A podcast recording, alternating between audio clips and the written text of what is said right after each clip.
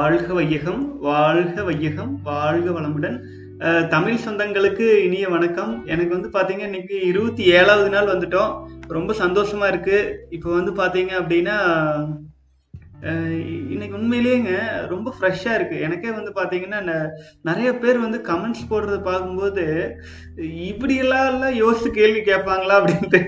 ஆச்சுங்களா இது ஒரு சாதாரண விஷயம். நம் முன்னோர்கள் ஃபாலோ பண்ணிட்டு இருந்த விஷயம். ஆச்சுங்களா பல வருடங்கள் இருபது வருடம் பன்னெண்டு முப்பது வருடம் வித்து சக்தி காத்து அபரிமிதமான சக்திகளோட நூத்தி இருபது வருஷம் நூத்தி நாற்பது வருஷம் வாழ்ந்த நம்ம முன்னோர்கள்லாம் எங்க? இப்ப பாருங்க ஒரு சாதாரண விஷயம். ஒரு வித்து சக்தியை வந்து காப்பாற்றாம ஒரு செக்ஷுவல் ஃபீலிங்ஸ் வந்து எப்பவுமே எதுக்குங்க இருக்கணும்? சிலர் வந்து கேட்குறாங்க என்கிட்ட. எனக்கு வந்து செக்ஸுவல் ஃபீலிங்ஸ் வந்து ஒரு ஏழு எட்டு நாள் கழிச்சு ஆஹ் ரொம்ப இருந்துச்சு. அதுக்கப்புறம் இப்போ வரல அப்படின்னு சொல்றாங்க. இப்போ இருபது இருபத்தஞ்சு நாள் வரும்போது செக்ஸுவல் ஃபீலிங்ஸே கம்மியாக இருக்குது அப்படின்னு. நல்லது தானுங்க ஏன் வருத்தப்படுறீங்க? ஆச்சுங்களா? ஒரு பெண் உங்க பக்கத்துல வரும்போது உங்களுக்கு ஃபீலிங் வரலைன்னா பரவாயில்ல. சும்மா சும்மா எதுக்கு வரணும்? தூங்கும்போது தலகாணி தலையில வச்சுக்கலாம். எந்நேரம் தலகாணி கட்டிட்டு சுத்த முடியுங்களா? பைத்தியம் சொல்லிட மாட்டாங்களா? நான் வாழ்க்கையில ஏதாச்சும் சாதிக்க வேண்டாமா? சொல்லுங்க பார்க்கலாம். அதனால நான் இந்த கேள்விகளுக்கு போறதுக்கு முன்னாடி என்னை ரொம்பமா டச் பண்ண கேள்வி இதுதான். அது நான் முதல்ல பதில் சொல்லிடுறேங்க. அருண்குமார் சகோ ஆக்சுவலா வந்து இந்த கேள்வி கேட்டிருக்கீங்க. தயவு செஞ்சு இந்த மாதிரி வந்து செக்ஷுவல் ஃபீலிங் வந்து இருந்துச்சு இல்லை. இது வந்து ஸ்டேபிள் ஓகேங்களா இப்போதான் நீங்க நார்மல் ஆயிருக்கீங்க. உங்கள் லைஃப்பில் நீங்கள் ஏதாவது அச்சீவ் பண்ண போறீங்க. அதுக்காகத்தான் எந்நேரம் அந்த ஃபீலிங் தேவையில்லைங்க. உடலில் வந்துங்க மிகப்பெரிய வேற சில ப்ராப்ளம்ஸ் இருந்துச்சுன்னு வைங்களேன் அதை சரி பண்ணுறதுக்கு உடலானது தன்னோட எனர்ஜியை அனுப்பிட்டு இருக்கு. ஆச்சுங்களா? இப்போ நீங்கள் வித்து சக்தி வந்து ஏழு நாள் எட்டு நாள் வந்து அடிக்கடி வீணாக்கின பழக்கத்துக்கு உங்களுக்கு வந்து அடிக்கடி வந்து அந்த வித்து சக்தி வீணாக்கணும் அப்படிங்கிற அரிசி இருந்திருக்கலாம். ஏன்னா ஒரு நதி போயிட்டு இருக்கு அப்படின்னா அதோட பாதை திருப்பும் போது வர்ற நீர் வந்து புது பாதைன்னு தெரியாமல் இடிச்சுட்டு இருக்கும். ஆச்சுங்களா? அதனால அந்த அரிசி இருந்துட்டு இருக்கலாம் ஒரு பத்து நாள் பதினஞ்சு நாள் இருபது நாள் வரைக்குமே. அதுக்கு பிறகு வந்து நாள் பட நாள் பட அந்த ஃபீலிங்ஸ் இல்லாமல் உங்களுக்கு வந்து வேற நார்மல் ஆகிருக்கலாம் நீங்கள் நீங்கள் நார்மலைஸ் ஆகிருக்கீங்க இப்போ நார்மலைஸ் ஆயிருக்கோம் அப்படிங்கிற மீன்ஸ் வந்து உடல் வந்து வித்து சக்தியை உருவாக்கி அதை வெளியேற்றறதுக்கான ப்ராசஸிங் இல்லாமல் தன் உடலில் மற்ற பாகங்களை சரி பண்ணுறதுக்கு அந்த எனர்ஜியை டைவர்ட் பண்ணியிருக்கு. நம்ம உடலை விட மிகச்சிறந்த மருத்துவர் யாருமே கிடையாதுங்கண்ணா ஒரு விஷயத்த வந்து ஆஹ், தெளிவா புரிஞ்சுக்கணும் நம்ம. நம்முடைய ஆஹ், பணி என்ன தெரியுங்களா? கண் வாய் மூக்கு செவி இந்த அஞ்சு புலன்களை தான் நம்ம கண்ட்ரோல் வச்சிருக்கோம். மீதி இருக்கிற தொள்ளாயிரம் பார்ட்ஸ் உள்ளுக்குள்ள இயங்கிட்டு இருக்கு. அதில் நல்லது கெட்டது எல்லாம் உடலை பார்த்து சரி பண்ணிட்டு இருக்கு. அது ஒரு நிமிஷம் இதையும் துடிக்கிறது நிறுத்துறது இல்லை சுவாசத்தை நிறுத்துறது இல்லை நுரையீரல் நிறுத்துறது இல்லை ரத்தம் சுத்துறது நிறுத்துறது இல்லை கண்டதை சாப்பிட்டாலும் அது குளுக்கோஸாக மாற்றி அது உடம்புக்கு சக்தியை தர்றது நிறுத்துறது இல்லை உடலுக்கு தெரியும் எது எப்போ எப்படி சரி பண்ணலாம் அப்படின்ட்டு உடம்ப சும்மா விட்டாலே பல நோய்கள் குணமாகும். அது வித்து சக்தியை வீணாக்காம இருக்கும்போது நீங்க வலிமையான மனிதரா மாறிட்டு வரீங்க. தயவு செஞ்சு வந்து செக்ஷுவல் ஃபீலிங்ஸ் வரல அப்படின்ட்டு நீங்க கவலைப்பட வேண்டியது இல்லை. ஆச்சுங்களா? உடல் மற்ற பாகங்களை சரி செய்து கொண்டு இருக்கிறது. அப்புறம் இந்த ஃபீலிங் உங்க கட்டுப்பாட்டுக்குள் வந்துடும் உங்களுக்கு வந்து குழந்தை வேணும் அப்படின்னா ஒரு வாழ்க்கை துணை கூட வராங்க அப்படின்னா அவங்கள உங்களால் முழுமையாக திருப்திப்படுத்த முடியும். புரிஞ்சுதுங்களா? ஒன்று ரெண்டாவது வந்து யுத்த சக்தி இருந்தால் தான் அவங்க முழுமையாக திருப்திப்படுத்தவே முடியும். புரிஞ்சுதுங்களா? இந்த ரெண்டு விஷயம் மறந்துடவே மறந்துட வேண்டியதில்லை.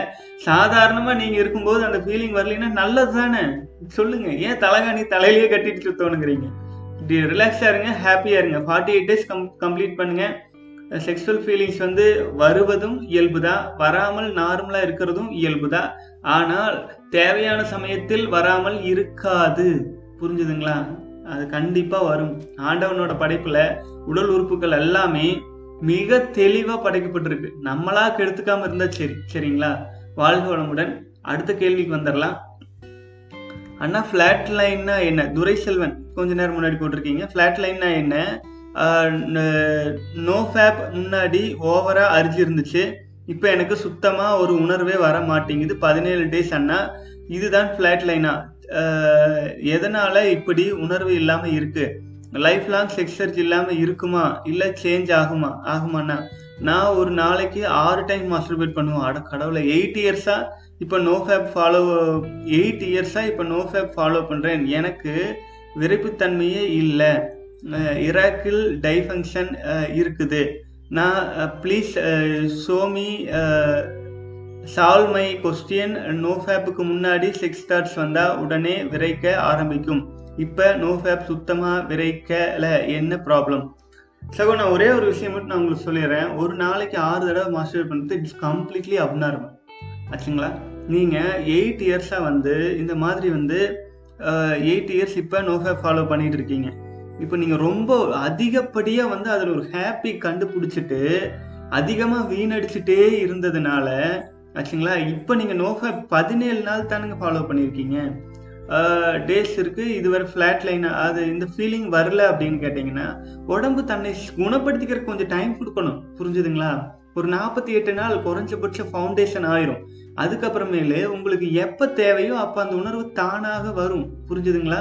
இதை பற்றி அதான் சொல்லி தெரிவதல்ல மன்மத கலைன்னு அந்த காலத்தில் சொல்லி வச்சாங்க. சும்மா சொல்லிங்க. ஆச்சுங்களா? அதை வந்து சொல்லி தர்றதெல்லாம் இல்லை சொல்லித்த தரணும்னு சொல்லிட்டு சில லூசு வந்து பண்ணிட்டு இருக்காங்க.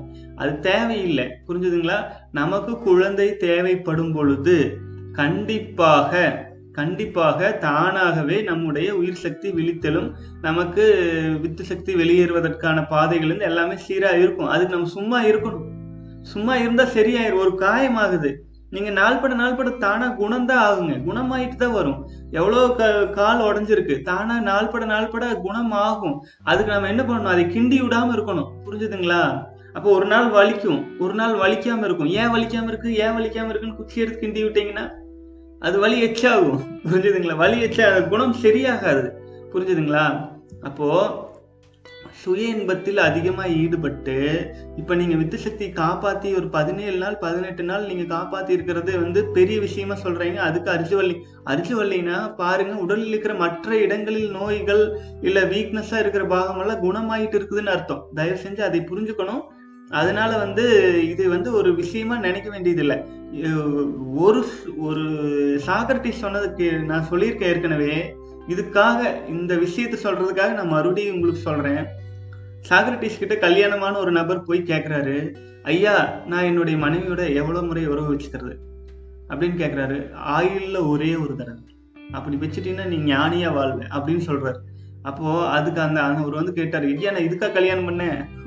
ஆயுஷுக்கு ஒரே ஒரு தடவை பண்ணி எனக்கு இதுக்காக அப்படி சொல்கிறீங்கன்னா குழந்தைக்காக அப்படிங்கிறார். அப்போது அதுக்கு வந்து அதுக்கு உடனே அவர் வந்துட்டு ஐயா என்னால் முடியாதுங்க என்னோட மனைவி அதுக்கெல்லாம் ஒத்துக்க மாட்டா அப்படின்னு சொன்னோடனே அவர் வந்து திரும்பவும் வந்து என்ன சொல்கிறாரு சரி. வருடத்திற்கு ஒரு முறை. ஆச்சுங்களா? வருடத்துக்கு ஒரு முறை நீ வித்து சக்தி வீணாக்குன்னு சொல்றாரு. அப்போ அதுக்கு வந்து உடனே வந்து அவர் இருந்துட்டு என்ன சொல்றாங்க? வருஷத்துக்கு ஒரு முறை கூட முடியாதுங்க ஐயா. மாசம் பூரா எதிர்பார்ப்பாங்கல்ல. எப்படி கல்யாணம் பண்ணிட்டு வருஷத்துக்கு ஒரு முறை கூட இது பண்ணிட்டு இருக்க முடியும் அப்படின்ட்டு சொன்னதுக்கு சரி. சாக்ரட்டிஸ் சொன்னாருங்களாமா சரி வருஷத்துக்கு ஒரு தடவை வேண்டாம். மாசத்துக்கு ஒரு தடவை பண்ண ஆனா உடல் அடிக்கடி நோய்வாய்ப்படும். மாசத்துக்கு ஒரு தடவை பண்ணாலே நோய்வாய்ப்படும் சொல்றாரு. அப்போ அதுக்கு வந்து பாத்தீங்க அப்படின்னா இவரு மறுபடியும் கேட்கிறார் ஐயா மாசத்துக்கு ஒரே ஒரு தடவையா? அதுக்காக இத்தனை கஷ்டப்பட்டு கல்யாணம் பண்ணி இதெல்லாம் பண்ணிட்டு இருக்கோம். இதெல்லாம் மாசத்துக்கு ஒரு தடவை கூட கண்ட்ரோல் பண்றது கஷ்டம் தாங்க ஐயா? அப்படின்னதுங்க சரி வாரத்துக்கு ஒரு தடவை பண்ணுங்க. ஆனா நீங்க வந்து வலிமையான மனிதரா இருக்க மாட்டீங்க. நீங்க வந்து வீக்கஸ்ட் மனிதனா சுத்திட்டு இருப்பீங்க அப்படின்னு சொல்றாரு. உடனே அதுக்கு வந்து அவர் வந்துட்டு ஐயா வாரத்துக்கு ஒரு தடவை கூட முடியறது கஷ்டம் ஐயா. கல்யாணம் பண்ணி நல்லா எனர்ஜி இருக்குது அப்படிங்கிறாரு. உடனே அதுக்கு சாகர்பி சொல்றாரு. ஒண்ணுமே பண்ண வேண்டாம் ஐயா. பக்கத்துல ஒரு குழியை தோண்டி வச்சுட்டு நீ போய் இப்போ வந்து டெய்லி பண்ணு. கூடிய விரைவில் நீ படுத்துக்கலாம் அப்படின்னு சொல்றாங்க. இதுதான் நிஜம்ங்க. இதுதான் நிஜம். நம்ம எந்த சித்தர்களுமே வந்து ரேர்லி ரேர்லி சித்தர்கள் வந்து பாத்தீங்கன்னா குடும்ப வாழ்க்கை தொடங்கின புதுசுல கூட பதினஞ்சு நாளைக்கு ஒருக்க ரெண்டு வாரத்துக்கு ஒரு தடவை தான் வித்து சக்தி வீணாக்க சொல்லியிருக்காங்க. ஆச்சுங்களா? சித்தர்கள் வித்து சக்தியவே வீணாக்குனா கூட அது ஒரு குறிப்பிட்ட விதத்துல வித்து சக்தியை வந்து வீணாக்காம பெண்களுக்கு சந்தோஷம் தர்ற மாதிரி ஆக்டிவிட்டிஸ் மட்டும் செஞ்சுட்டு அவங்க பார்க்கல அவங்க வீணாக்காம தான் வச்சிருந்தாங்க. பதினஞ்சு நாளுக்கு ஒரு தடவை வீணாக்கும் போது கூட வித்து சக்தியெல்லாம் வீணாக்கிட மாட்டாங்க. பெண்களுக்கு சந்தோஷம் தேவை அப்படிங்கிறதுக்காக அவங்க வேற வேற முறைகள். அதுக்கு தான் வந்து பயிற்சி முறைகளை பண்ணிட்டு அவங்களுக்கு ஒரு சாட்டிஸ்ஃபேக்ஷன் கொடுத்துட்டு அப்போ வித்து சக்தி வீணாக்கிறது இல்லை அதுக்கான பயிற்சி முறைகள் செஞ்சுட்டு இருந்தாங்க. ஆச்சுங்களா? அதைத்தான் நான் சொல்றேன். வித்து சக்தியை வீணாக்குறவன் விந்து விட்டவன் நொந்து சாவன். வித்து சக்தி வீணாக்குற உணர்வு நமக்கான பெண் நம்ம கூட இருக்கும்போது வந்துச்சுன்னா போதும். அப்புறம் இன்னொன்னு சொல்லட்டுங்களா? ஒரே ஒரு பெண்ணை கல்யாணம் முடிச்சு நீங்க அவங்களுக்கு உண்மையா வாழ்ந்துட்டு இருக்கும்போது அடிக்கடி வித்து சக்தி வீணாக்கணுங்கிற எண்ணம் வராது. இயல்பே அது. புரிஞ்சுதுங்களா? ஆனா நீங்க வந்து டிவிலையும் மீடியாலையும் அதுலயும் புது புது பெண்களை பார்க்க பார்க்க பார்க்க உடம்பு என்ன நினைச்சுக்குது தெரியுங்களா? ஐயோ நமக்காக இந்த பொண்ணு காத்துட்டு இருக்கிறான் அவங்களுக்கு உயிர் சக்தி கொடுத்து குழந்தையை உருவாக்கிடலாம். அது நமக்காக இந்த இந்த புதுசா இந்த பொண்ணு வந்திருக்கிறா. உயிர் சக்தி கொடுத்து குழந்தையை உருவாக்கிடலாம். இப்படி நம்ம உடம்பு மனித மனித இனத்தோடங்க. என் மனிதன்ட்டு இல்லைங்க எந்த விலங்குகள் எடுத்துக்கங்க? ஒரு பேசிக் சென்ஸ் என்ன தெரியுங்களா? வித்து சக்தியை வீணாக்கிறது தான் பேசிக் மைண்ட் செட் ஆச்சுங்களா? வித்து சக்தி வீணாக்கணும் அப்படிங்கிறது தான் ஒரு டாப் மோஸ்ட் ப்ரையாரிட்டி உடம்பு கொடுக்கும். அப்போது விதவிதமாக விதவிதமாக விதவிதமாக நம்ம பார்க்கும்போது விதவிதமாக உணர்வு தூண்டப்பட்டு வீணாயிட்டே இருக்கும். அப்போ ஒரு குறிப்பிட்ட காலத்தில் எந்த உடல் உறுப்பை அதிகமாக பயன்படுத்தணுமோ அது வந்து வீக் ஆயிரும். புரிஞ்சுதுங்களா? இப்போதைய இளைஞர்கள் நிலைமையே அதுதான். நிலைமையே அது ரொம்ப கஷ்டமா நீங்க ஒரே பொண்ணை காதலிச்சு அந்த பொண்ணுக்காக மட்டுமே வாழ்ந்து அந்த பொண்ணுக்கு மட்டுமே உயிர் சக்தி கொடுத்துட்டு இருந்தீங்கன்னா அந்த அளவுக்கு உங்களுக்கு வந்து அந்த பெண் மேல ஒரு ஆசை அறுபது நாள் மோகம் முப்பது நாள் அவ்வளவுதான் ஒரு ஆசை இருக்கும். அந்த பெண்ணுக்கும் அவ்வளவுதான் இருக்கும். அந்த கட்டுப்பாட்டுல வாழ்ந்தா. அதுதான் நம்ம தமிழ் கலாச்சாரம். புரிஞ்சுதுங்களா?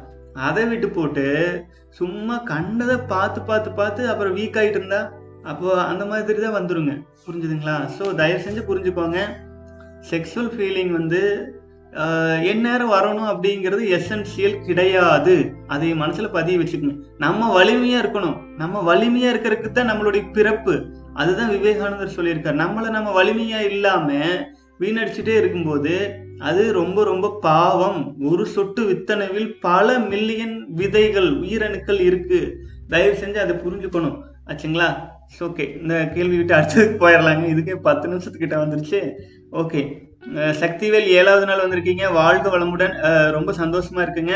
அடுத்தது வந்து டிலன் கிளின்டன் ஐயா எங்க அப்பாவும் டெய்லி குடிப்பாரு அவருக்கு அறுபத்தஞ்சு வயசு. பட் இன்னும் ஸ்ட்ராங்கா தான் இருக்காரு. அது எப்படின்னு தெரியல. உங்களுக்கு தெரிஞ்சா சொல்லுங்க. பட் அவரால் எங்களுக்கு கஷ்டம்தான். சகோ அது ஒரு ஸ்டேஜ் நான் அதை உங்களுக்கு தெளிவா சொல்லிடுறேன். உங்க அப்பா காலத்துல இன்டர்நெட் கிடையாது. பான் கிடையாது. சுய இன்பம் அனுபவிச்சிருக்க மாட்டாரு. அப்போ அவங்களுக்கு என்ன பண்ணுவாங்க? அவங்களுக்குள்ள பேசிக் சக்தி இருந்திருக்கும். புரிஞ்சுதுங்களா? அப்போ அது ஒண்ணு. ரெண்டாவது அவங்க சாப்பிட்ட உணவு முறை. அவங்க சாப்பிட்டது உணவு சாப்பிட்டாங்க. நாம உணவு மாதிரி இருக்கிறத சாப்பிட்றோம். புரிஞ்சுதுங்களா? நான் சொல்ற வித்தியாசம் உங்களுக்கு புரிஞ்சுதான்னு தெரியல.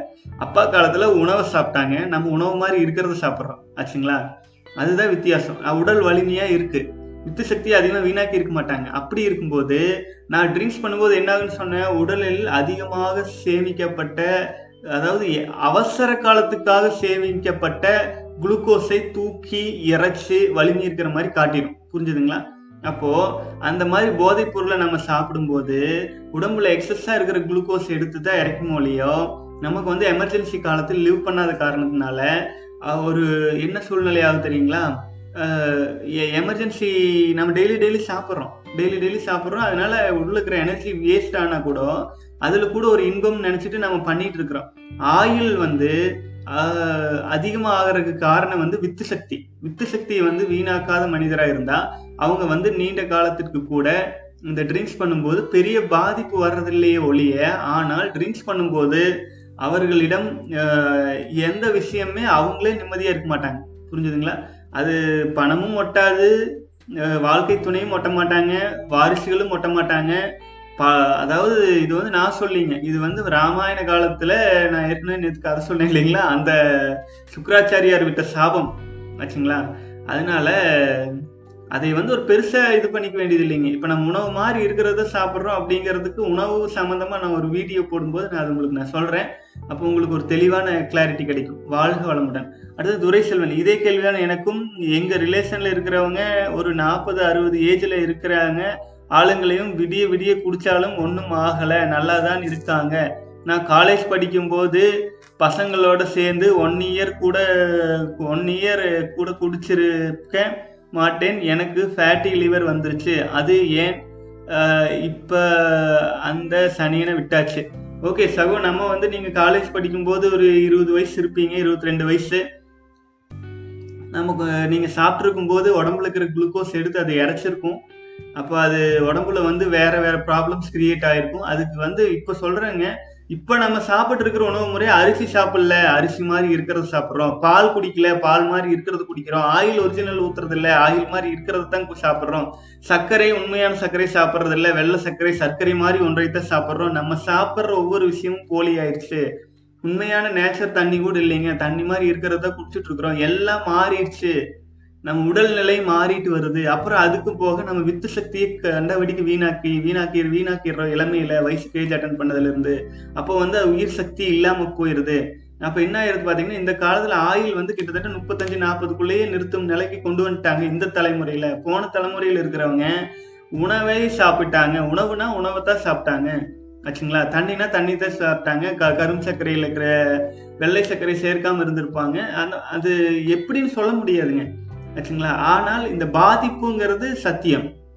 அது வந்து மாற்ற முடியாது. ஆனால் அதை வந்து அவங்க எப்படி மெயின்டைன் பண்ணி கொண்டுட்டு போறாங்க? அவங்க வாழ்க்கையே இதுக்கு தான் போகுங்க. புரிஞ்சுதுங்களா? பெருசாலாம் ஒன்றும் சாதிக்க மாட்டாங்க. பார்த்தா பெருசா தெரியலாம். நான் குடிச்சிட்டு கூட இப்படி இருக்க அப்படின்னு சொல்லிக்கலாம். ஆச்சுங்களா? சொல்லிட்டு போகட்டும் விடுங்க பைத்தியக்காரங்க. அது பெருசா நினைக்க வேண்டியது இல்லை ஆச்சுங்களா? நம்ம வந்து தெளிவா இருப்போம் கரெக்டா இருப்போம். நம்ம வாழ்க்கை நூத்தி இருபது வருஷம் நூத்தி நாற்பது வருஷம் தெளிவா ஸ்ட்ராங்கா வாழணும். புரிஞ்சுதுங்களா? பீஷ்மாச்சாரியார் இருந்தார். பீஷ்மாச்சாரியார் கதை நான் ஏற்கனவே சொல்லியிருப்பேன். முடிஞ்ச பாருங்க. பீஷ்மர் வந்து மூணாவது தலைக்கட்டு. மூணாவது தலைக்கட்டுல அர்ஜுனன் வந்து சண்டை கட்டுறாரு அவர் ஜெயிக்க முடியாது. பீமன் வந்து சண்டை கட்டுறாரு ஜெயிக்க முடியும் பீமன்ல எப்பேற்பட்ட ஆளுங்க? அவ்வளோ ஒட்டல்வாக அத்தனை இருக்கு. ஆனா ஜெயிக்க முடியாது. நகுல சகாதேவன் கர்ணன் எல்லா அத்தனை பேர் நின்று பீஷ்மர் கர்ணன் இல்லை நகுல சகாதேவன் அடுத்தது வந்து தர்மர். இவங்க எல்லாரும் அஞ்சு பேர் நின்று தனித்தனியா வந்து சண்டை கட்டி ஜெயிக்க முடியாது. கூட்டா வந்து சண்டை கட்டி ஜெயிக்க முடியாது. உலகத்தில் இருக்கிற கடவுள் விஷ்ணு பகவானுடைய அவதாரமா இருக்கிற பரசுராமர் வந்து ஜெயிக்க முடியாது. இத்தனை காரணம் என்னங்க? அவர் வயசான தாத்தா அவரே ஜெயிக்க முடியல. ஏன்னா அவர் உடம்பு வந்து வலிமை அடைஞ்சிட்டே வந்துட்டு இருக்குது அதுதான் காரணங்க. வித்து சக்தி காக்க காக்க காக்க உடம்பு பதங்கமாயிட்டே வந்துட்டு இருக்கும் கல்ப தேகமா மாறிடும் ஆச்சுங்களா? அப்போ இளைஞர்களை விட வயதாகும் போது வலிமை அதிகமாக இருக்கும். நிறைய பேர் என்னோட ஃப்ரெண்டு வந்து ஒருத்தர் முகமது ரபீக் அப்படிங்கிற ஒரு ஃப்ரெண்டுங்க கராத்தேல ரொம்ப ஆர்வம் அந்த பையனுக்கு. எப்ப பார்த்தாலும் குங்ஃபு கராத்தே சைனா அந்த அந்த இதுல மைண்ட் செட்லயே சுத்திட்டு இருப்பாப்பிள்ளைங்க அந்த பையன்கிட்ட கேட்கும்போது நான் கேட்பேன் ஏப்பா நீ இவ்வளவு இன்ட்ரெஸ்டா நீ கத்துட்டே இருக்கிறியே. வயசான வயசானவங்க எல்லாம் வந்து நல்லா சண்டை கட்டுவாங்கன்னு நான் கேள்விப்பட்டிருக்கிறேன் சைனால என்ன அப்படின்னு கேட்டதுக்கு அவன் சொல்லுவானுங்க இளைஞர்கள்னால வயசானவங்களால ஜெயிக்க முடியாதுங்களாமா சைனால? அந்த அந்த க கலையை முழுசா கத்துக்கிட்டவங்கனால. அதாவது இளைஞர்கள் ஆ ஊனு தங்கு தங்குன்னு மேல கீழே குதிக்கலாம். ஆனா வயசான வயசான மாஸ்டர் குங்கு மாஸ்டர் வந்து நின்ன இடத்துலயே நிப்பாரு. எங்கெங்க இருந்து ஆபத்து வந்தாலும் இப்படி இப்படி இப்படி இப்படி தடுத்துட்டு அசால்ட்டா நிப்பாங்க. கடைசியில் ஒரே அடியில உள்காட்டிடுவாங்க. அந்த அனுபவம் அந்த ஸ்ட்ரென்த் அந்த ஸ்ட்ராங் எல்லாமே வித்து சக்தியை கண்டெயின் பண்ண பண்ண பண்ண வயசாகிறது அப்படிங்கிறது ஒரு மாயை மாதிரி ஆயிரும். ஆச்சுங்களா? அதனால இந்த விஷயத்துல அடுத்தவங்களுடைய உடம்பை நம்ம கண்ட்ரோல் பண்ண முடியாது. நம்ம உடம்ப நம்ம கண்ட்ரோல் பண்ண முடியும் நம்ம உடம்ப நம்ம சரியா கொண்டு போக முடியும். அதுக்காகத்தான் இந்த வித்து சக்தியை ஃபாலோ பண்ண சொல்றோம். நாற்பத்தி எட்டு நாள் நீங்க கொண்டுட்டு போகும்போது செக்ஸுவல் ஃபீலிங் உங்க கண்ட்ரோல்ல வரும். வேணும்னு சொல்லும் போது வரு வர்றதை விட தேவைங்கும் போது அதிகமா வரும். புரிஞ்சுதுங்களா? இப்போ ஹார்ட் துடிக்குது. ஆச்சுங்களா? ஹார்ட் துடிச்சிட்டு இருக்குது. அது வேணுங்கிறக்காக துடிக்குதுங்களா? தேவைங்கிறதுக்காக துடிக்குதுங்களா? உடலுக்கு தேவைங்கிறதுக்காக துடிக்குது. புரிஞ்சுதுங்களா? அதே மாதிரி உங்களுக்கு வாழ்க்கை துணை பக்கத்தில் இருக்கும்போது குழந்தை தேவைங்கிற சூழல் வரும்போது தானாக தானாக உடல் அதற்கு தயார் பண்ணி பெஸ்ட் செல்ஸை கொடுத்து நல்ல தரமான குழந்தைகளை கொடுக்கும். ஆச்சுங்களா? அதனால வித்து சக்தியை காப்பாத்துறது நம்ம தலையாய கடமை. அதே மாதிரி ட்ரிங்க்ஸ் எல்லாம் பண்ணிட்டு இருந்தோம் அப்படின்னா அவங்கள விட்டு எல்லா நல்ல விஷயங்களும் போயிடும் ஆச்சுங்களா? அதை பார்த்து பெருமைப்பட்டு பார்க்க வேண்டிய விஷயமே இல்லை. அது கேவலமா பார்க்க வேண்டிய விஷயம். வித்து சக்தி காப்பாத்துறதும் போதை பழக்கத்துக்கு அடிமையாகாம இருக்கிறதும் நம்ம உடலுக்கு நம்ம செய்யற ஒரு மிகப்பெரிய நன்றி கடன். ஆச்சுங்களா? அதை மட்டும் தயவு செஞ்சு மனசுல வச்சுக்கோணுங்க. அடுத்தது வந்து ப்ரோ இது மாதிரி ஸ்டோரி சீரியஸ் த தனியா போடுங்க. செமையா ஸ்டோரி சொல்றீங்க. ரொம்ப நன்றி மினி பைட்ஸ் கண்டிப்பா இனிமேல் இடையில இடையில அதிகமா ஸ்டோரிஸ் கலந்து கலந்து சொல்றேங்க. ஆக்சுவலா நான் இன்னைக்கு ஒரு ரெண்டு ஸ்டோரி சொல்லலான்னு பார்த்தேன். அதுக்குள்ள வந்து இந்த கேள்விகளின் தன்மை ரொம்ப முக்கியத்துவமா இருந்ததுனால அதுக்கு வந்து நான் பதில் சொல்ல வேண்டியது ஆயிடுச்சு ஆல்ரெடி இருபது நிமிஷம் ஆயிடுச்சுங்க. Okay Krishnan Raghavan I believe your words and continue the celibacy ரொம்ப சந்தோஷம் சகோ. என்னோட வார்த்தைகளை நீங்க நம்பணும் நம்ப நம்புறதுல எனக்கு ரொம்ப சந்தோஷம். ஆனா நாற்பத்தெட்டு நாள் ஆன பின்னாடி உங்களுடைய வாழ்க்கை முழுக்க உங்க கண்ட்ரோல்லே இருக்கும். நீங்க வந்து யாரோட வார்த்தையும் நம்பணுங்கிறது இல்லை உங்க சொந்த அறிவுல நீங்களே ஸ்டேபிள் ஆகி எல்லாமே சாதிக்க முடியும் வாழ்க வளமுடன். அடுத்தது வந்து பார்த்தீங்க அப்படின்னா கிருஷ்ணன் ராகவன் மறுபடியும் ஒன்று போட்டிருக்கீங்க. அண்ணே really thanks a lot for your explanation actually I wanted continually this celibacy for life long I made vow of my self keep away from masturbation I am just twenty six years old super Krishnan அருமையாக சொன்னீங்க. அதுதாங்க நம்ம எல்லாருமே வந்துங்க with சக்தியை வீணாக்கவே மாட்டேன் அப்படின்ட்டு ஒரு உறுதி எடுத்துக்கணும். ஆச்சுங்களா? லைஃப் லாங் லைஃப் லாங் உறுதி எடுத்துக்கணும். அப்புறம் குழந்தை தேவைன்னா வீணக்கலாம் கொடுக்கலாம். தப்பு இல்லை ஆனால் மற்ற எல்லா சமயத்திலையும் வீணாக்கக்கூடாது. அனிமல்ஸ் அதை தானுங்க பண்ணுது. ஆச்சுங்களா? அனிமல்ஸ் அதுதான் பண்ணுது. அதுக்கு வந்து குழந்தை தேவைங்கும் போது போய் தான் அது வித்து சக்தி வீணாக்குது. இந்த செக்ஷுவல் இதுலேயே இறங்குது. ஆச்சுங்களா? அதில் ஒரு பிளஸர் தேடுறோம் இல்லைங்களா? அதில் ஒரு சந்தோஷத்தை தேடுறோம் இல்லைங்களா? அதுதான் நமக்கு நாமளே வெட்டிக்கிற புலி. அது அதுக்கு இதை பற்றி நம்ம வேற ஒன்றும் இதுக்கு சொல்றதுக்கு இல்லைங்க. ஆச்சுங்களா? வாழ்க வளமுடன். அடுத்தது ஜெயபிரகாஷ் சேம் மறுபடியும் இன்னொரு இது போட்டிருக்கீங்க. ப்ரோ செவன்த் டே கம்ப்ளீட் ஆனால் சில சமயங்களில் சில நாடுகளில் கவனம் சிதறுகிறது. அதாவது கவனம் பான் மூவி பார்க்க சொல்லுது. அது சில வினாடிகள் வருகிறது அது சரியாகி விடுகிறது. சில நேரங்களில் என்ன செய்வது? ப்ரோ சொல்லுங்க. அந்த மாதிரி நேரங்களில் என்ன செய்வது? ப்ரோ சொல்லுங்க. சகோ ஆக்சுவலாக வந்து அந்த மாதிரி எண்ணங்கள் வரும் பொழுதே தயவு செஞ்சு அந்த எண்ணங்கள்ல இருந்து வெளியில வந்துருங்க. அந்த கிளைமேட்ல இருந்து வெளியில வந்துருங்க. அந்த சூழல்ல இருந்து வெளியில வந்துருங்க. ஒரு சின்ன அரிசி சிந்தனை தோன் வந்தா கூட வெளியில வந்துருங்க. ஆச்சுங்களா? அப்புறம் ரொம்ப முடியாத சூழல் வரும்போது இன்னைக்கு ஒரு நாளாச்சும் நான் கண்ட்ரோல் பண்ணிட்டு வந்துடுவேன் இன்னைக்கு ஒரு நாள் நீங்க நாற்பத்தெட்டு நாள் போக வேண்டாம். இன்றைய நாள் நான் வித்து சக்தி வீணாக்க மாட்டேன். ஆச்சுங்களா? இந்த நாள் இந்த நாள் அப்படின்ட்டு சொல்ல அண்ணாமலையில் சொல்லுவார் பார்த்தீங்களா அந்த மாதிரி இன்றைய ஒரே ஒரு நாள் வித்து சக்தியை வீணாக்க மாட்டேன் அப்படின்னு ஒரு மன உறுதி எடுத்துட்டு வெளியில வந்துருங்க. நம்பர் டூ உடனடியா முடிஞ்சா பச்சை தண்ணி ஊத்தி குளிக்கிற பழக்கம் இருந்தா தலையில இருந்து கால் வரைக்கும் பச்சை தண்ணி ஊத்தி குளிச்சு விட்டு அதுக்கப்புறமேலு சில ஆன்மீக விஷயங்கள் சில கதைகள்லாம் படிக்க தியானம் பண்ண முடியலன்னா கதவுக்கு எடுத்துக்கொண்டு படிங்க. பாசிட்டிவான கதை புக்ஸ் எல்லாம் படிங்க ஆச்சுங்களா? ஒரு நல்ல வைப்ரேஷன் கொடுக்குற மாதிரி ஸ்டோரிஸ் எல்லாம் இருந்துச்சுன்னா இணையதளத்தில் இருக்கும். அந்த மாதிரி எல்லாம் எடுத்து படிங்க. வேற ஏதாச்சும் விஷயத்துல கவனத்தை திசை திருப்பிடுங்க ஆச்சுங்களா? ஒரு நாற்பத்தி எட்டு நாள் நீங்க கடந்துட்டீங்கன்னு வைங்களேன் அதுக்கப்புறம் உங்களை வந்து கண்டிப்பா உங்களோட கட்டுப்பாட்டில் வந்துடும் இது ஒரு விஷயமாவே நீங்க நினைக்கவும் மாட்டீங்க இதுவும் பண்ண மாட்டீங்க. இப்ப ஏழாவது நாள்ல தான் இருக்கீங்க. ஏழாவது நாள்ல இருந்து ஒரு பதினஞ்சாவது நாள் வரைக்கும் சில சூழல்கள் வரும். அந்த சூழல்களை தவிர்க்கிறதுக்கு இதுதான் வழி. இன்னொன்று பார்த்தீங்கன்னா முடிஞ்சா விரதம் போட்டுருங்க. தண்ணி மட்டும் குடிச்சிட்டு ஒரு நாள் ஒரு வேளை ரெண்டு வேளை சாப்பிடாம இருங்க. உடலை வந்து கொஞ்சம் பக்குவப்படுத்தணும். இது வந்து பார்த்தீங்கன்னா நம்ம உடம்பு. ஆச்சுங்களா? நம்ம உடம்பு. நம்ம தான் அதை கண்ட்ரோல் பண்ணணும். நம்ம உடம்பு நம்மளே கண்ட்ரோல் பண்ண முடியல அப்படின்னா யாருங்க பார்த்துக்குவா சொல்லுங்க பார்க்கலாம். இந்த காலத்தில் எல்லாருமே ஏதோ ஒரு பெனிஃபிட்டுக்காக தான் ஒரு உடல் உலகம் உழந்துட்டே இருக்கு. ஆச்சுங்களா? ஆச்சுங்களா? அம்மாவாகட்டும் அப்பாவாகட்டும் மனைவியாகட்டும் குழந்தைகளாகட்டும் அவங்களுடைய தேவைகளை நம்ம நிறைவேற்றும் போது நம்ம சொல்றது அவங்க கேட்பாங்க. கரெக்டுங்களா அவங்களுக்குன்னு சில தேவைகள் இருக்கு. ஒவ்வொரு உயிருக்கும் சில தேவைகள் இருக்கு. ஆச்சுங்களா? அவங்க அவங்க அவங்க அவங்களோட தேவைகளை நோக்கி தான் போயிட்டு இருக்கும்போது நம்ம உடலை நம்ம பார்த்துக்கணுங்க. ஆச்சுங்களா? இப்போ ஃப்ளைட்ல போயிட்டு இருக்காங்க ஃப்ளைட்ல போயிட்டு இருக்கும்போது முதல் அனௌன்ஸ்மெண்ட் என்ன வருது தெரியுங்களா? இந்த மாதிரி ஃப்ளைட் போயிட்டு இருக்குதே எப்போ வேணாலும் தலைகீழ சுத்தறக்க ஆரம்பிக்கும். இல்லை காத்து இல்லாமல் போகுது அந்த சூழ்நிலையில முதல்ல மாஸ்க் எடுத்து நீங்க மாட்டிக்கங்க. நீங்க மாட்டினதுக்கு அப்புறம் தான் குழந்தைகளுக்கு மற்றவங்களுக்கு எல்லாம் மாட்டி விடணும் அப்படின்னு சொல்லுவாங்க. அதே மாதிரிதான் நான் சொல்றேங்க. முதல்ல நம்மளை நம்ம தற்காத்துக்குவோம். நம்மனால நம்மனால நம்மளுக்கு தற்காத்துக்க முடியலன்னா அப்புறம் யாருங்க? நம்மளே நம்மளை காப்பாத்திக்க முடியலன்னா அப்புறம் யாருங்க வந்து காப்பாற்றுவான் நாற்பத்தி எட்டு நாள் வரைக்கும் வைராக்கியமா இருங்க. அதுக்கு வந்து பழக்க வழக்கங்கள் அந்த சூழ்நிலைகள்ல இருந்து வெளியில வர்றதுக்கு முயற்சி பண்ணுங்க. அந்த சிலர் நான்லாம் வந்துங்க இந்த மாதிரி சூழ்நிலைகள்லாம் இருந்துச்சு. இந்த மாதிரி எல்லாம் வந்து ஐயோ எப்படி பத்து நாள் தாண்ட முடியலையே அப்படிங்கிறது இருக்கும்போது நான் என்ன நினைப்பேன் தெரியுங்களா? பத்து நாள் ஏதாச்சும் மெடிடேஷன் கிளாஸ் இருந்துச்சுன்னா அதில் போய் சேர்ந்துக்குவாங்க அப்போ அதில் ஒரு பத்து நாள் போயிருங்களேன். அந்த சூழல் மாறிடும் எல்லாம் மாறிடும். அதே மாதிரி தானுங்க. இந்த மாதிரி ஒரு கணக்கு போட்டு வச்சுக்கிறது. ஓகே பத்து நாள் தாண்டிட்டோம். இன்னும் பத்து நாள் நான் இங்கேயே இருந்தேன்னா அது சிக்கல் வேலை காட்டிடும். அப்போ என்ன பண்ணுவோம்? வேற சில சுச்சுவேஷனுக்கு போயிடுவோம் திடீர்னு ஒரு ரிலேஷன்ஸ் ஒரு உறவுகளின் தோட்டத்துக்கு போயிடலாம் அங்க போயிடலாம் இங்க போயிடலாம் அது இதுன்ட்டு நம்மள நம்ம பிஸியாவே வச்சுட்டு இருக்கணுங்க. வச்சுட்டு இருந்தா கண்டிப்பா இதுல இருந்து வெளியில வந்துடலாம் இல்லை அதையவே நினைச்சிட்டே இருக்க கூடாதுங்க அதையவே நினைச்சிட்டே இருந்தாலும் அந்த சிக்கல். அது அந்த எண்ணங்கள்ல மாத்திரக்கு வேற வேற வழிகளில் போயிடணும் அதுக்கான சின்ன வாய்ப்பு கூட நம்ம கொடுக்க கூடாது ஆக்சுவலா அப்போ நல்ல சங்கல்பங்கள் நல்ல சங்கல்பங்கள் சொல்லிட்டு இருக்கோம். நான் பாசிட்டிவ் சங்கல்பங்கள். இப்போ வேதாத்திரி மகரிஷி சொல்லியிருப்பாங்க. அருட்பேராற்றல் கருணையினால் நல்ல உடல் நலம் நீண்ட ஆயுள் நிறை செல்வம் உயர் புகழ் மெய் ஞானம் பெற்று மென்மேலும் சிறப்பாக வாழ்வேன் அப்படின்னு சொல்லியிருப்பாரு. இந்த மாதிரி உங்க வாழ்க்கையில் பயன பயன் கொள்ளத்தக்க நல்ல சங்கல்பங்கள் சொல்லிட்டு இருக்கலாம் இல்லைன்னா மந்திரங்கள் அந்த காலத்துல மந்திரங்கள் சொன்னது காரணமே நம்முடைய உடலையும் மனதையும் சீர் செய்யறதுக்காகத்தான். ஆச்சுங்களா? மனமது செம்மையானால் மந்திரம் செவிக்க வேண்டாம்னு திருமூலர் சொல்லியிருக்காரு.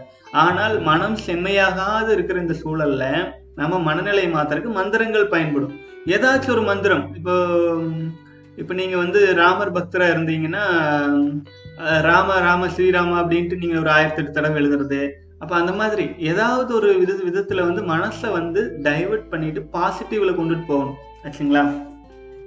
வாழ்க வளமுடன். அடுத்த கேள்விக்கு வந்துடலாம். Ramsay lovely.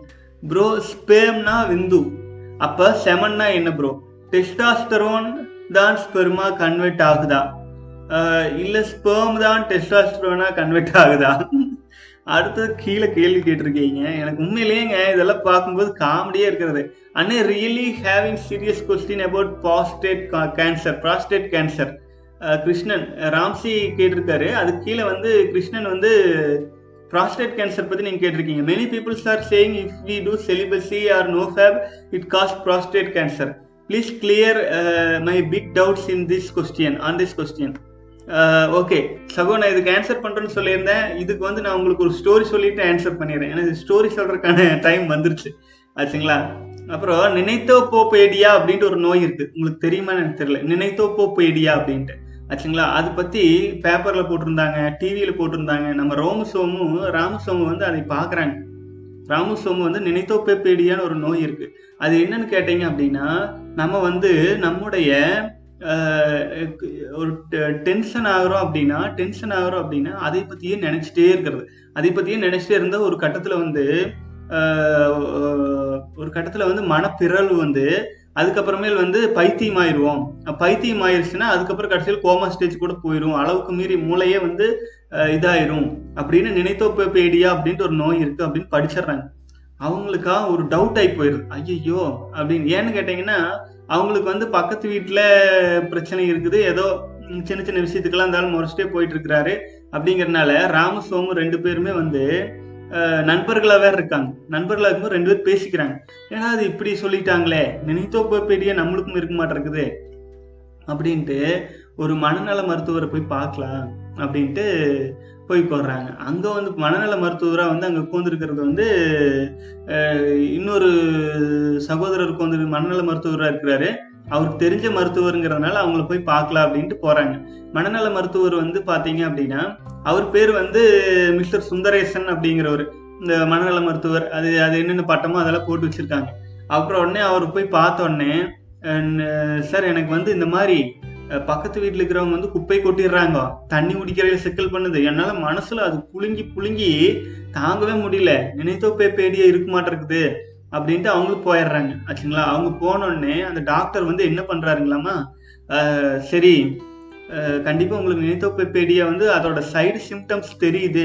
அப்படின்ட்டு நீங்கள் வந்து அந்த மாதிரி ஒரு உணர்வு வரும்போது இந்த மாத்திரை சாப்பிடுங்க அப்படின்னு சொல்லி ஒரு மாத்திரை எடுத்து அவங்க கையில் கொடுக்குறாங்க.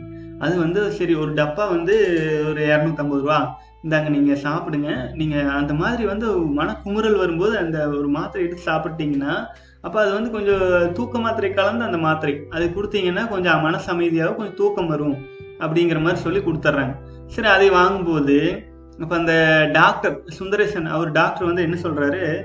சரி ஆனா நீங்க இது வந்து நினைத்தோப்பேடியா நீங்க இது சாப்பிடும்போது தயவு செஞ்சு குரங்கை பற்றியோ நாயை பற்றியோ நினச்சிடாதீங்க ஏன்னா குரங்கோட குணமும் நாயோட குணமும் கிட்டத்தட்ட வந்து இதே மாதிரி. ஓகேங்களா நாய் வந்து பிடிக்காதவங்களை பார்த்தா வள்ளு வள்ளுன்னு உழைக்கும். அப்புறம் குரங்கு வந்து பார்த்தீங்க அப்படின்னா மரத்துக்கு மரம் தாவி தாவி போயிட்டே இருக்கும். இந்த ரெண்டு குணமும் கலந்த மாதிரி இருக்குது. அதனால இந்த ரெண்டை பற்றி மட்டும் நினச்சிடாதீங்க அப்படின்னு சொல்லிட்டு அதை பற்றி நீங்கள் நினச்சிட்டீங்க அப்படின்னா இன்னொரு டேப்லெட் இருக்கு. அது வந்து நினைச்சிடாதீங்க அப்படின்னு சொல்லிட்டு அனுப்பி வச்சிடுறாரு. அப்போ ரெண்டு பேர் போறாங்க. நினைத்தப்ப பேடியாக்கு மருந்து வாங்கியாச்சுன்ட்டு. அதை எடுத்து சாப்பிட்றாங்க. சாப்பிட்டாங்க தூங்கிடுறாங்க. அப்புறம் எந்திரிக்கிறாங்க. எந்திரிச்சா குரங்கு நினப்பு. எந்திரிச்சா நாய் நினப்பு. அப்புறம் வந்து அவங்களுக்கு ஒரே டென்ஷன் குரங்கு நினப்பு நாய் நினப்பாவே இருக்குதே. என்ன பண்றதுன்னு தெரியலையே. நினைத்தோப்பே பீடியாவை குணமாக்குனதுக்கு அப்புறம் குரங்கு பீடியா வந்துட மாட்டிருக்குது அப்படின்ட்டு மறுபடியும் டாக்டரேட் போறாங்க. ஐயோ நான் அப்புறம் டாக்டர் அவர் பார்த்துட்டு நான் நினைச்சது சரியா போச்சுங்க. இது வந்து நீங்க குரங்கு நாயை அடிக்கடி நினைச்சிட்டு இருக்கிறீங்க அப்படின்னா இது நினைத்தோ பீடியாவோட செகண்ட் ஸ்டேஜ் அதனால நீங்க இந்த மாத்திரை எடுத்துக்கங்க. அது குரங்கு நாய் நடிக்கும் போது அப்படின்ட்டு இன்னும் கொஞ்சம் தூக்க மாத்திரை தூக்கம் அதிகமா வர்ற டோசேஜ் இருக்கிற மாத்திரை கொடுத்து இது வந்து ஆயிரத்தி ஐநூறு ரூபா தானுங்க அப்படின்னு கொடுத்து விட்டுறாரு. அப்போ அதை எடுத்துட்டு போய் சாப்பிட்றாங்க. சாப்பிட்டு கொஞ்சம் கொஞ்சமா கொஞ்சம் கொஞ்சமா அது சாப்பிட சாப்பிட சாப்பிட சாப்பிட அப்போ அது அந்த மாத்திரை சாப்பிடாம அவங்களால இருக்க முடியாது. ஆச்சுங்களா? அடிக்கடி குரங்கு நினப்பு வருது அடிக்கடி நாய் நினப்பு வருது அடிக்கடி நினைத்தப்பே பீடியா வருது ஆச்சுங்களா? நினைத்தப்பே பீடியா பக்கத்து வீட்டுக்காரங்களோட புழுங்குறாங்க மாத்திரை வாங்கிட்டு வந்து அதுக்கு தனி இதுக்கு மஞ்சள் மாத்திரை இதுக்கு பச்சை மாத்திரை இதுக்கு சிவப்பு மாத்திரை. அப்படி ஆயிட்டு இருக்குது ஆச்சுங்களா? இந்த மாதிரி பேப்பர்லேயுமே நியூஸ்லேயுமே ஒரு விஷயத்த வந்து அதிகமாக போட்டு வச்சு அது இயல்பு. நான் சொல்கிறேன் கேளுங்க. மனுஷனோட இயல்பு. அந்த மாதிரி எண்ணங்கள் வர்றது. அதுக்காகலாம் வந்து இது ஒரு நோயின்னு சொல்லி அதுக்காக பைத்தியம் குடிச்சிருன்னு சொல்லி அதுக்காக கோமா ஸ்டேஜ் போயிடுவாங்கன்னு சொல்லி இந்த மாதிரி நல்லா கதை கட்டி ஸ்டோரிஸ் எழுதி விட்டுருவாங்க. அதே மாதிரி தான் நான் இதையும் சொல்கிறேன் ப்ராஸ்டேட் கேன்சர்னு ஒன்று சொல்லிட்டு அது வந்து சின்ன அரிசி சின்னதாக அந்த இது வந்தாலே அது ப்ராஸ்டேட் கேன்சராக இருக்கிறதுக்கு வாய்ப்பு இருக்குது அது வந்து அது வந்து உடம்பு பூரா பரவி அது பூரா அதாயிரும் இதாயிரும்னு சொல்லிட்டு அப்புறம் போலி கதைகளை வச்சு டாக்குமெண்ட்ரி கிரியேட் பண்ணி அது இதுன்னு பண்ணி கடைசியில் எல்லாம் நம்மளை ஆஸ்பத்திரி கூட்டிகிட்டு போகிறோம் ஏனுங்க ஒரு மனுஷன் இருந்தால் அந்த சின்ன சின்ன ஒரு உறுப்புன்னு இருந்தால் அந்த சின்ன சின்ன இச்சஸ் இருக்கும் சின்ன சின்ன இது இருக்கத்தான் செய்யும். ஆச்சுங்களா? அதையெல்லாம் நீங்கள் சும்மா விட்டாலே ரெண்டு நாள் சரியாக போயிடும் அதையெல்லாம் ஒரு விஷயமா நினைச்சு அது பதினஞ்சு வருஷத்துல உடம்பு பூரா பரவி இந்த மாதிரி எல்லாம் கேனத்தனமா கதை சொல்லி அதை வச்சு அவங்க மருந்து மாத்திரை வித்து இது எப்படி சுந்தரேசன் டாக்டர் வந்து ஒண்ணுமே இல்லாத விஷயத்த தூண்டி அந்த அதை அது காசு பண்றாங்க இல்லைங்களா? நான் ஒரே ஒரு விஷயம் சொல்றேன். உங்களுக்கு புரியுதா புரியலையான்னு தெரியலைங்க. டிவியில மொட்டு விளம்பரம் வரும்.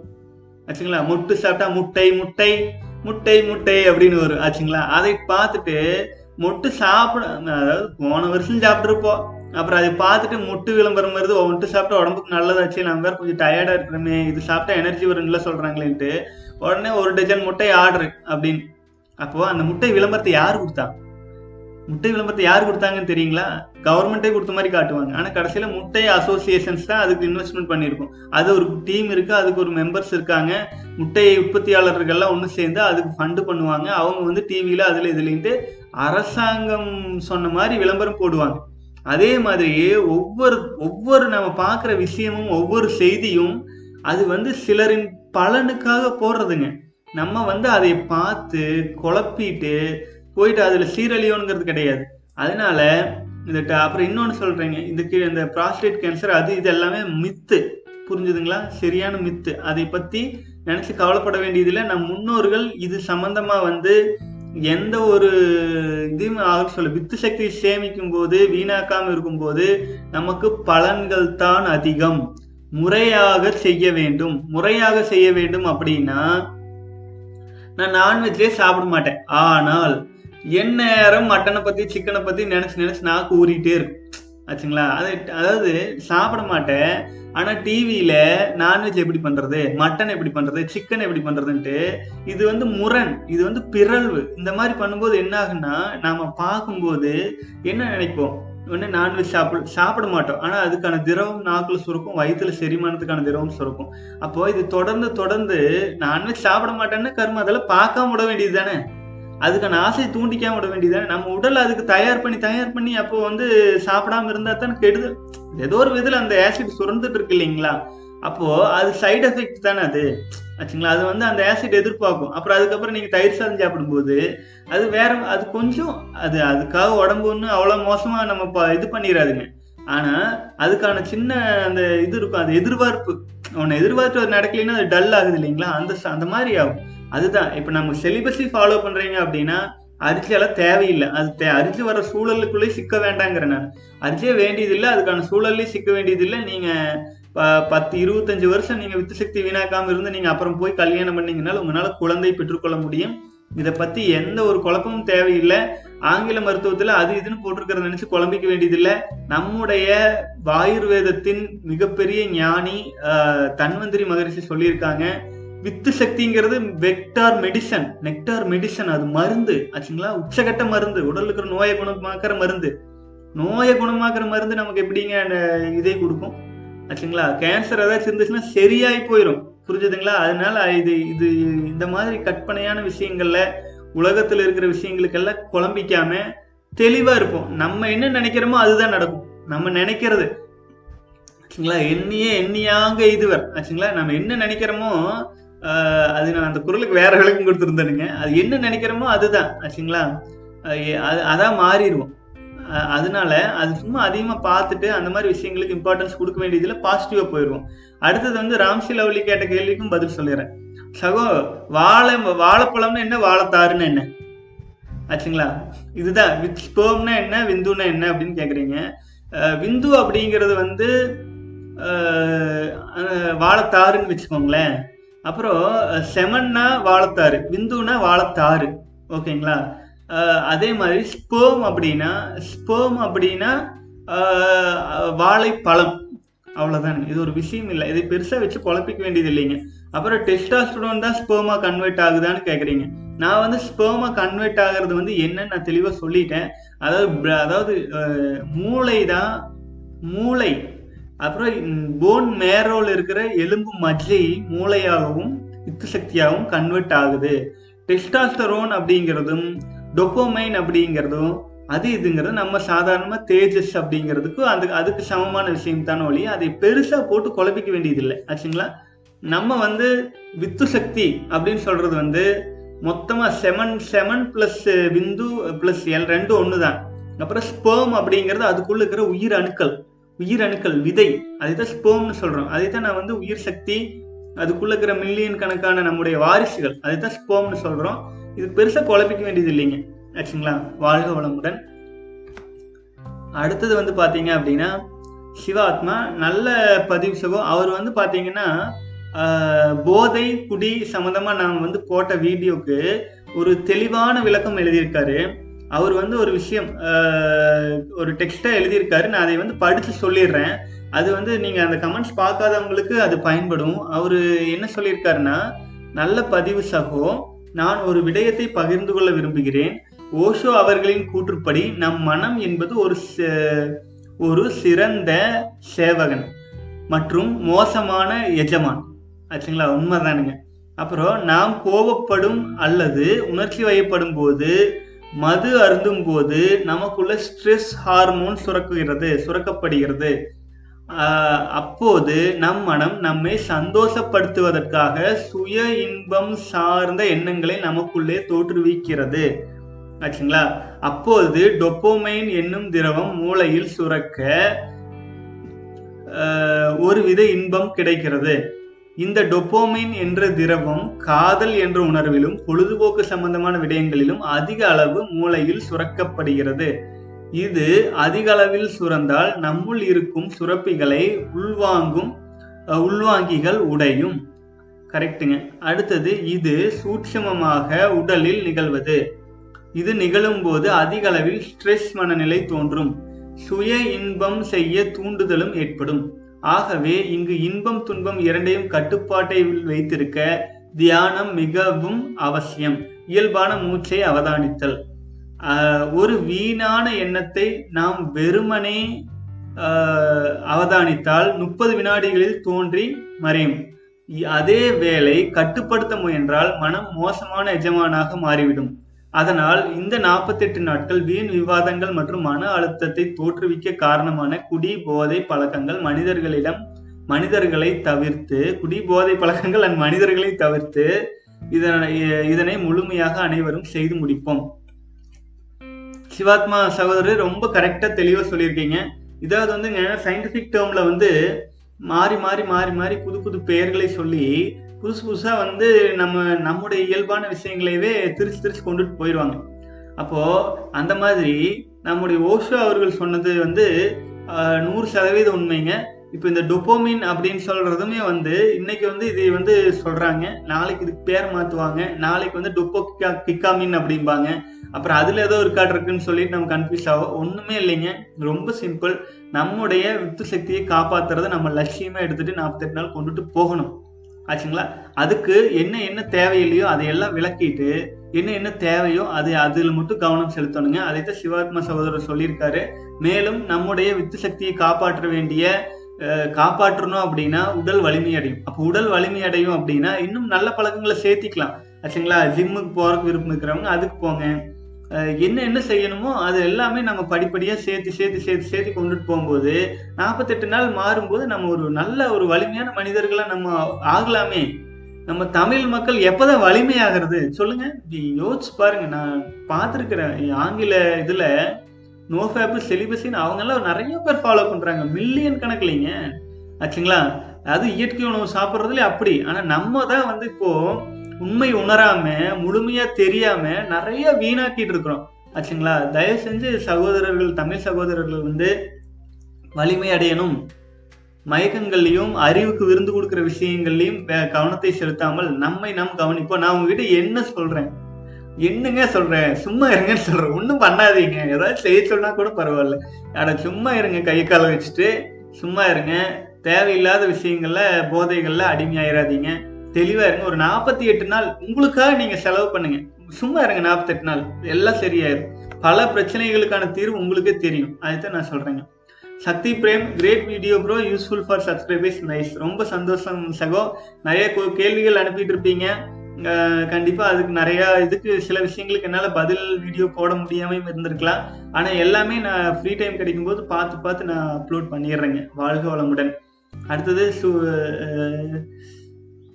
Shaiju Shajimon very nice bro super வாழ்க வளமுடங்க நிறைய பேர் நிறைய கமெண்ட்ஸ் வந்துட்டு இருக்குதுங்க. ரொம்ப சந்தோஷமா இருக்கு.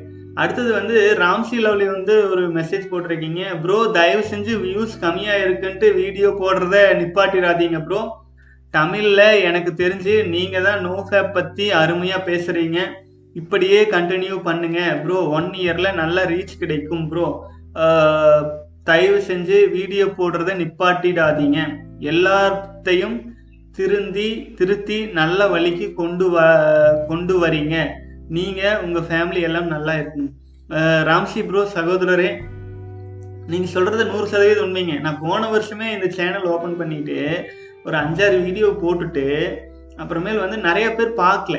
நிறைய பேர் ஷேரும் பண்ணல லைக்கும் பண்ணல அது பாட்டுக்கு போட்டுட்டு இருந்த எனக்கு என்னன்னா நமக்கு வாழ்க்கை இருக்கு குடும்பம் இருக்கு ப்ளஸ் வந்து சில பிரச்சனைகள் எல்லாமே கடந்துதான் நம்ம வா- வாழ்க்கையை நடத்த வேண்டியதா இருக்குதுங்க. அப்போ அந்த மாதிரி ஒரு சூழல் வரும்போது நம்ம நேரத்தை வீணடிக்கிறோமோ அப்படிங்கிற ஒரு ஒரு சிந்தனை வந்துட்டே இருந்ததுங்க. நேரத்தை வீணடிச்சிட்டு இருக்கும்போது எனக்கு அந்த விஷயத்துல வந்து பிடிக்காதுங்க. ஏதாச்சும் பயனுள்ளதாக இருக்கணும். நேரத்தை வீணாக்க கூடாது அப்படின்ட்டு. ஆனால் இப்போ வந்து எனக்கு அந்த மாதிரி தோணலைங்க. ஏன்னா வந்து நம்ம போடுற எல்லா வீடியோவுக்கும் இவ்வளோ சகோதரர்கள் வந்து அது அதாவது யாரோ ஒருத்தருக்கு பயன்படுதுனாலே நம்ம ஒரு சந்தோஷமா நம்ம பண்ணிட்டு இருக்கலாம் இல்லைங்களா? அப்போ தப்பு இல்லைங்க. ஆனா ஆரம்ப கட்டத்துல அந்த சிரமம் இருந்துச்சு. இனிமேல் வந்து நீங்க சொன்ன மாதிரி கண்டிப்பா ஒரு வருஷம் என்னங்க எத்தனை நாள் நான் உயிர் உடல் இருக்கிற வரைக்கும் நம்ம சொல்லுவோம். முடிஞ்ச வரைக்கும் சொல்லுவோம். அதுக்கப்புறம் இந்த இன்டர்நெட்டு ப்ளஸ் இதெல்லாம் நமக்கு கை கொடுக்கும் காலம் வரை நம்ம எல்லாத்தையும் ஷேர் பண்ணுவோம். முடிஞ்ச வரைக்கும் நம்ம ஏனுங்க நம்ம தோன் நம் நாலு பேருக்கு நல்லது செய்யறதுக்கு நம்ம முயற்சி பண்ணுவோம். அவ்வளோதானுங்க வாழ்க வளமுடன். உங்களுடைய இந்த உத்வேகத்துக்கு நன்றிங்க சகோ. கண்டிப்பாக முடிஞ்ச வரைக்கும் நீங்களும் கடைசி வரைக்கும் எங்கள் கூட துணையாக இருப்பீங்கன்னு நம்புகிறேன் வாழ்க வளமுடன். அடுத்தது வந்து Jayaprakash. Thanks for explanation bro எந்த பால் போட்டாலும் கோல் போடுறீங்க? யூ ஆர் ரியலி கிரேட் சகோ ஜெயபிர ஜெயபிரகாஷ் என்ன கோல் போடுறேன்னு தெரியலீங்க. சில விஷயங்கள் வந்து நம்ம என்ன உண்மையை சொல்கிறேங்க எதுவுமே ப்ரிப்பேர் பண்ணிட்டு நான் பேசுறது இல்லைங்க. ஏதாவது என்ன இருக்கோ என்ன கேள்வி கேட்குறீங்களோ அந்தந்த சூழலுக்கு தகுந்த மாதிரி முன்னாடி கொஞ்சம் தியானம் பண்ணிட்டு நான் வந்து பேசுறதுங்க. பல வருடங்கள் தியானம் மெடிடேஷன் வேதாத்ரி இதில் மகிழ்ச்சியில் இருந்தது இருந்த காரணத்தினால ஏதோ சில விஷயங்கள் வந்து இயல்பாகவே அனுபவம் தானுங்க இயல்பாகவே பேச முடியுது. ரொம்ப சந்தோஷமா இருக்குதுங்க. வாழ்க வளமுடன். அடுத்தது பிரான்சிஸ் வாழ்க்கையில என் வாழ்க்கையில உங்களை மறக்க முடியாத சகோ உங்களுடைய இந்த சேவைக்கு மனமார்ந்த நன்றி. ரொம்ப சந்தோஷம் பிரான்சிஸ் ஆண்டனி சகோதரரே. உண்மையிலேயே உங்களை எல்லாரையுமே என்னால என்னாலே மட்டும் எப்படிங்க மறக்க முடியும்? சொல்லுங்க பார்க்கலாம். சிலருக்காக நம்ம ஏதாச்சும் வா- நம்ம வாழ்றோம். சம்பாதி உண்மை பார்த்தீங்கன்னா என்னை மாதிரி சம்பாரிச்சவன் கிடையாது என்னை மாதிரி இழந்தவன் கிடையாது. ஆச்சுங்களா? பல விஷயங்கள் வந்து பத்து நாடுகளில் சுற்றிட்டேங்க பத்து ஒரு நாடு ரெண்டு நாடு இல்லைங்க. பத்து நாடு சுற்றி சொந்தமாக தொழில் பண்ணி எல்லாம் வேலைக்கு போகிற முயற்சி பண்ணும்போது நான் வெளிநாடுகளில் ஓன் பிஸ்னஸ் தான் பண்ணேங்க. அங்கே போயிருந்து அங்கே ஓன் விசா ஃபேமிலியெல்லாம் அங்கே கொண்டு போய் வச்சு எவ்வளவோ தூரம் எடுத்துகிட்டு போனேன் நானுங்க. ஆனால் அதே மாதிரி இழந்தது அபரிமிதம்ங்க. அபரிமிதமான இழந்திருக்கேன். எல்லாமே அனுபவம் தானுங்க. அது வாழ்க்கையிலேயாகட்டும் உடல் அளவில் ஆகட்டும் பல விஷயங்கள் வந்து அழு அனுபவங்கள் சொல்லித்தர மாதிரி எதுவுமே சொல்லித்தராதுங்க. ஒரு அனுபவங்கள் நமக்கு வரும்போது தான் நமக்கு ஒரு வைராக்கியம் வரும். அந்த வைராக்கியம் தான் நம்மளை வந்து நிலைப்படுத்துதுன்னு நான் நம்புறேங்க. வாழ்க வளமுடன் சகோ. தொடர்ந்து பயணிக்கலாம். அடுத்தது வந்து Prashanth Rockers. Day seven bro I cannot take food. My body says just like just lit take little bit of food is enough. During my older ejaculation days i used lot of food but now i hate eat lot. Uh, i am limiting myself. Uh, Prashanth Rockers ரொம்ப சந்தோஷங்க. அது உண்மைதானுங்க. அதாவது நீங்கள் ஏழாவது நாள்லயே வந்து உங்களுக்கு இந்த மாற்றம் வருது அப்படின்னா இது ஸ்டெபிளைஸ்டு மாற்றமான்னு தெரியல. பட் இட் இஸ் ஓகே நீங்கள் வந்து நாற்பத்தி எட்டு நாள் முடிக்கும் போது எல்லாமே ஒரு கட்டுப்பாட்டில் வரும். அபரிமிதமாக போகிறது எதுவுமே தப்பு தான். எதுவுமே அளவுக்கு மீறினா அமுதம் நஞ்சுதானுங்க. அதிகமாக நம்ம எடுத்துக்க வேண்டிய தேவையுமே இல்லைங்க. உணவு கட்டுப்பாடு வந்திருக்குங்கிறது ரொம்ப சந்தோஷமான விஷயங்க. மனுஷன் எதை கட்டுப்பட்டுனாலும் இந்த நாக்கை கட்டுப்படுத்துறது பெரிய விஷயமா இருக்குது. அது உண்மையிலேயே ரொம்ப சந்தோஷங்க. ந- நம்ம ஒரு ஒரு ஒரு கவலம் சாப்பிடலைன்னா அது வேற ஒரு ஆளுக்கு உணவா மாறும் அப்படின்னு நம்ம நினைச்சுக்க வேண்டியதானுங்க ரொம்ப சந்தோஷம். வாழ்க வளமுடன். அடுத்தது வந்து ராஜ்குமார். ராஜ்குமார் வந்து கேள்வி கேட்டிருக்கீங்க. நான் வந்து இன்னைக்கு பதில் சொல்றேன்னு சொல்லியிருந்தேன். ஆல்ரெடி நாற்பத்தாறு நிமிஷம் ஆயிடுச்சு. சரி பரவாயில்ல. நான் இன்னைக்கு வந்து நீண்ட நேரம் ஆனாலும் சொல்கிறேங்க சகோதரர்களே இப்போ மிகப்பெரிய வீடியோ ஆயிர மாட்டேன் இருக்குது இன்னைக்கு. ஓகே ராஜ்குமார். ப்ரோ ஜிம்மில் தம் பண்ணி வெயிட் தூக்கும் போது எனக்கு ஹெட்டு பேக் சைடில் நரம்பு பிடிச்சி இழுத்த மாதிரி இருந்துச்சு. அதனால் அதில் இருந்து எனக்கு செக்ஸில் விருப்பம் எல்லாம் போச்சு. சுத்தமாக செக்ஸ் ஃபீலிங்ஸ் இல்லை ப்ரோ ஹெட் பின்னாடி பயங்கரமா வலிக்குது. மசில் லாஸ் ஆகுற மாதிரி ஃபீலிங்ஸ் இருக்கு. மசில் லாஸ் ஆகுற மாதிரி ஃபீலிங்ஸ் இருக்கு. ப்ரோ இப்போ நான் நோ ஃபேப் இருக்கிறனால ஏதாவது பெனிஃபிட் இருக்கா? என்ன? எனக்கு சுத்தமா செக்ஸ் ஃபீலிங்ஸ் இல்லை. அதுக்கு முன்னாடி டெய்லியும் மாஸ்டர்பேட் பண்ணுவேன். ஓகே அடுத்தது வந்து ராஜ்குமார் இன்னொரு இதே கேட்டிருக்கீங்க. இது நடந்து ஒன் இயர் ஆகுது ப்ரோ எப்படியாவது நான் மாஸ்டர்பேட் பண்ணுவேன். உடனே ஸ்பெர்ம் லீக் ஆயிடுது டென்ஷனாக இருக்குது ப்ரோ யார்கிட்டையும் பேசவே முடியல. அதுக்கு முன்னாடி ரொம்ப நம்ம ஏரியாலேயே கெத்தாக இருப்பேன். இப்போ ஜிம்னால என் லைஃப் போயிடுச்சு ப்ளீஸ் இது க்யூர் பண்ண முடியுமா? சகோ நான் ஒன்று சொல்லட்டுங்களா? உடல் தன்னைத்தானே க்யூர் பண்ணிக்கும். இதுக்கு தனியாக மருந்து அதாவது பொறுமை அவசியம். பொறுமை அவசியம் தன் இந்த சின்ன சின்ன விஷயம். இது வந்து ரொம்ப சாதாரண ஒரு சின்ன விஷயம் தான் ஆச்சுங்களா? டெய்லி மாஸ்டர்பேட் பண்றது தப்பு. அது நம்மளை மரணத்தை நோக்கி இழுத்துட்டு போயிருக்கு. ஆச்சுங்களா? அந்த சமயத்துல நீங்க ஜிம் பண்ணும்போது ஜிம்முக்கு போயிட்டு பயிற்சி பண்ணும்போது அது ஏதோ ஒரு தடங்கள் நடந்துட்டு நீங்க அதை இதையும் மிக்ஸ் பண்ணிக்கிறீங்க. செக்ஸ் ஃபீலிங்ஸே இல்லை. நீங்க டெய்லியுமே மாஸ்டர்பேட் பண்ணிட்டு இருக்கிறவங்க ஒரு கட்டத்துல வந்து அந்த உணர்வுகள் குறைஞ்சு ஆண்மைத்தன்மை இழந்து அது ஒரு வேற மாதிரி நிலைக்கு நம்மளை இழுத்துட்டு போயிருங்க. ஆனால் ஒரு நாற்பத்தி எட்டு நாள் கட்டுப்பாடாக இருந்து அதுக்கப்புறமேல் வந்து தொடர்ந்து இந்த யோகா மெடிடேஷன்லாம் செய்ய ஆரம்பிக்கும் போது தானாக உடல் தன்னைத்தானே சரி பண்ண ஆரம்பிச்சுக்கும். ஏன்னா நாற்பத்தெட்டு நாளுக்கு மேலே நம்ம உடலில் இருக்கிற எல்லா செல்களும் புதிதாக மாறிடும் அப்புறம் வந்து பார்த்தீங்க அப்படின்னா சீக்கிரமாக லீக் ஆயிடுது அப்படின்லாம் சொல்கிறீங்க அதெல்லாம் அப்படித்தான் ஆயிருங்க. ஏன்னா நம்ம உடம்புல வலிமை இல்லை. வலிமை குறைஞ்சிட்டே வந்தாச்சு. அப்புறம் வந்து ஜிம்முக்கு போய் ஜிம்முக்கு போய் உடம்பு ஏற்றுனா அது கண்டிப்பாக அது பண்ண ஜிம்முக்கு போகாமல் இருந்தால் அது குறைஞ்சிரும். அது நீங்கள் பெரிய விஷயமா நினச்சிக்க வேண்டியதில்லை சகோதரரே. ரொம்ப பொறுமையா அமைதியா மனசு அமைதியா வச்சுக்கோங்க. வித்து சக்தியை வீணாக்காதீங்க. தயவு செஞ்சு ஒரு நாற்பத்தி எட்டு நாளைக்கு வைராக்கியமா இருங்க.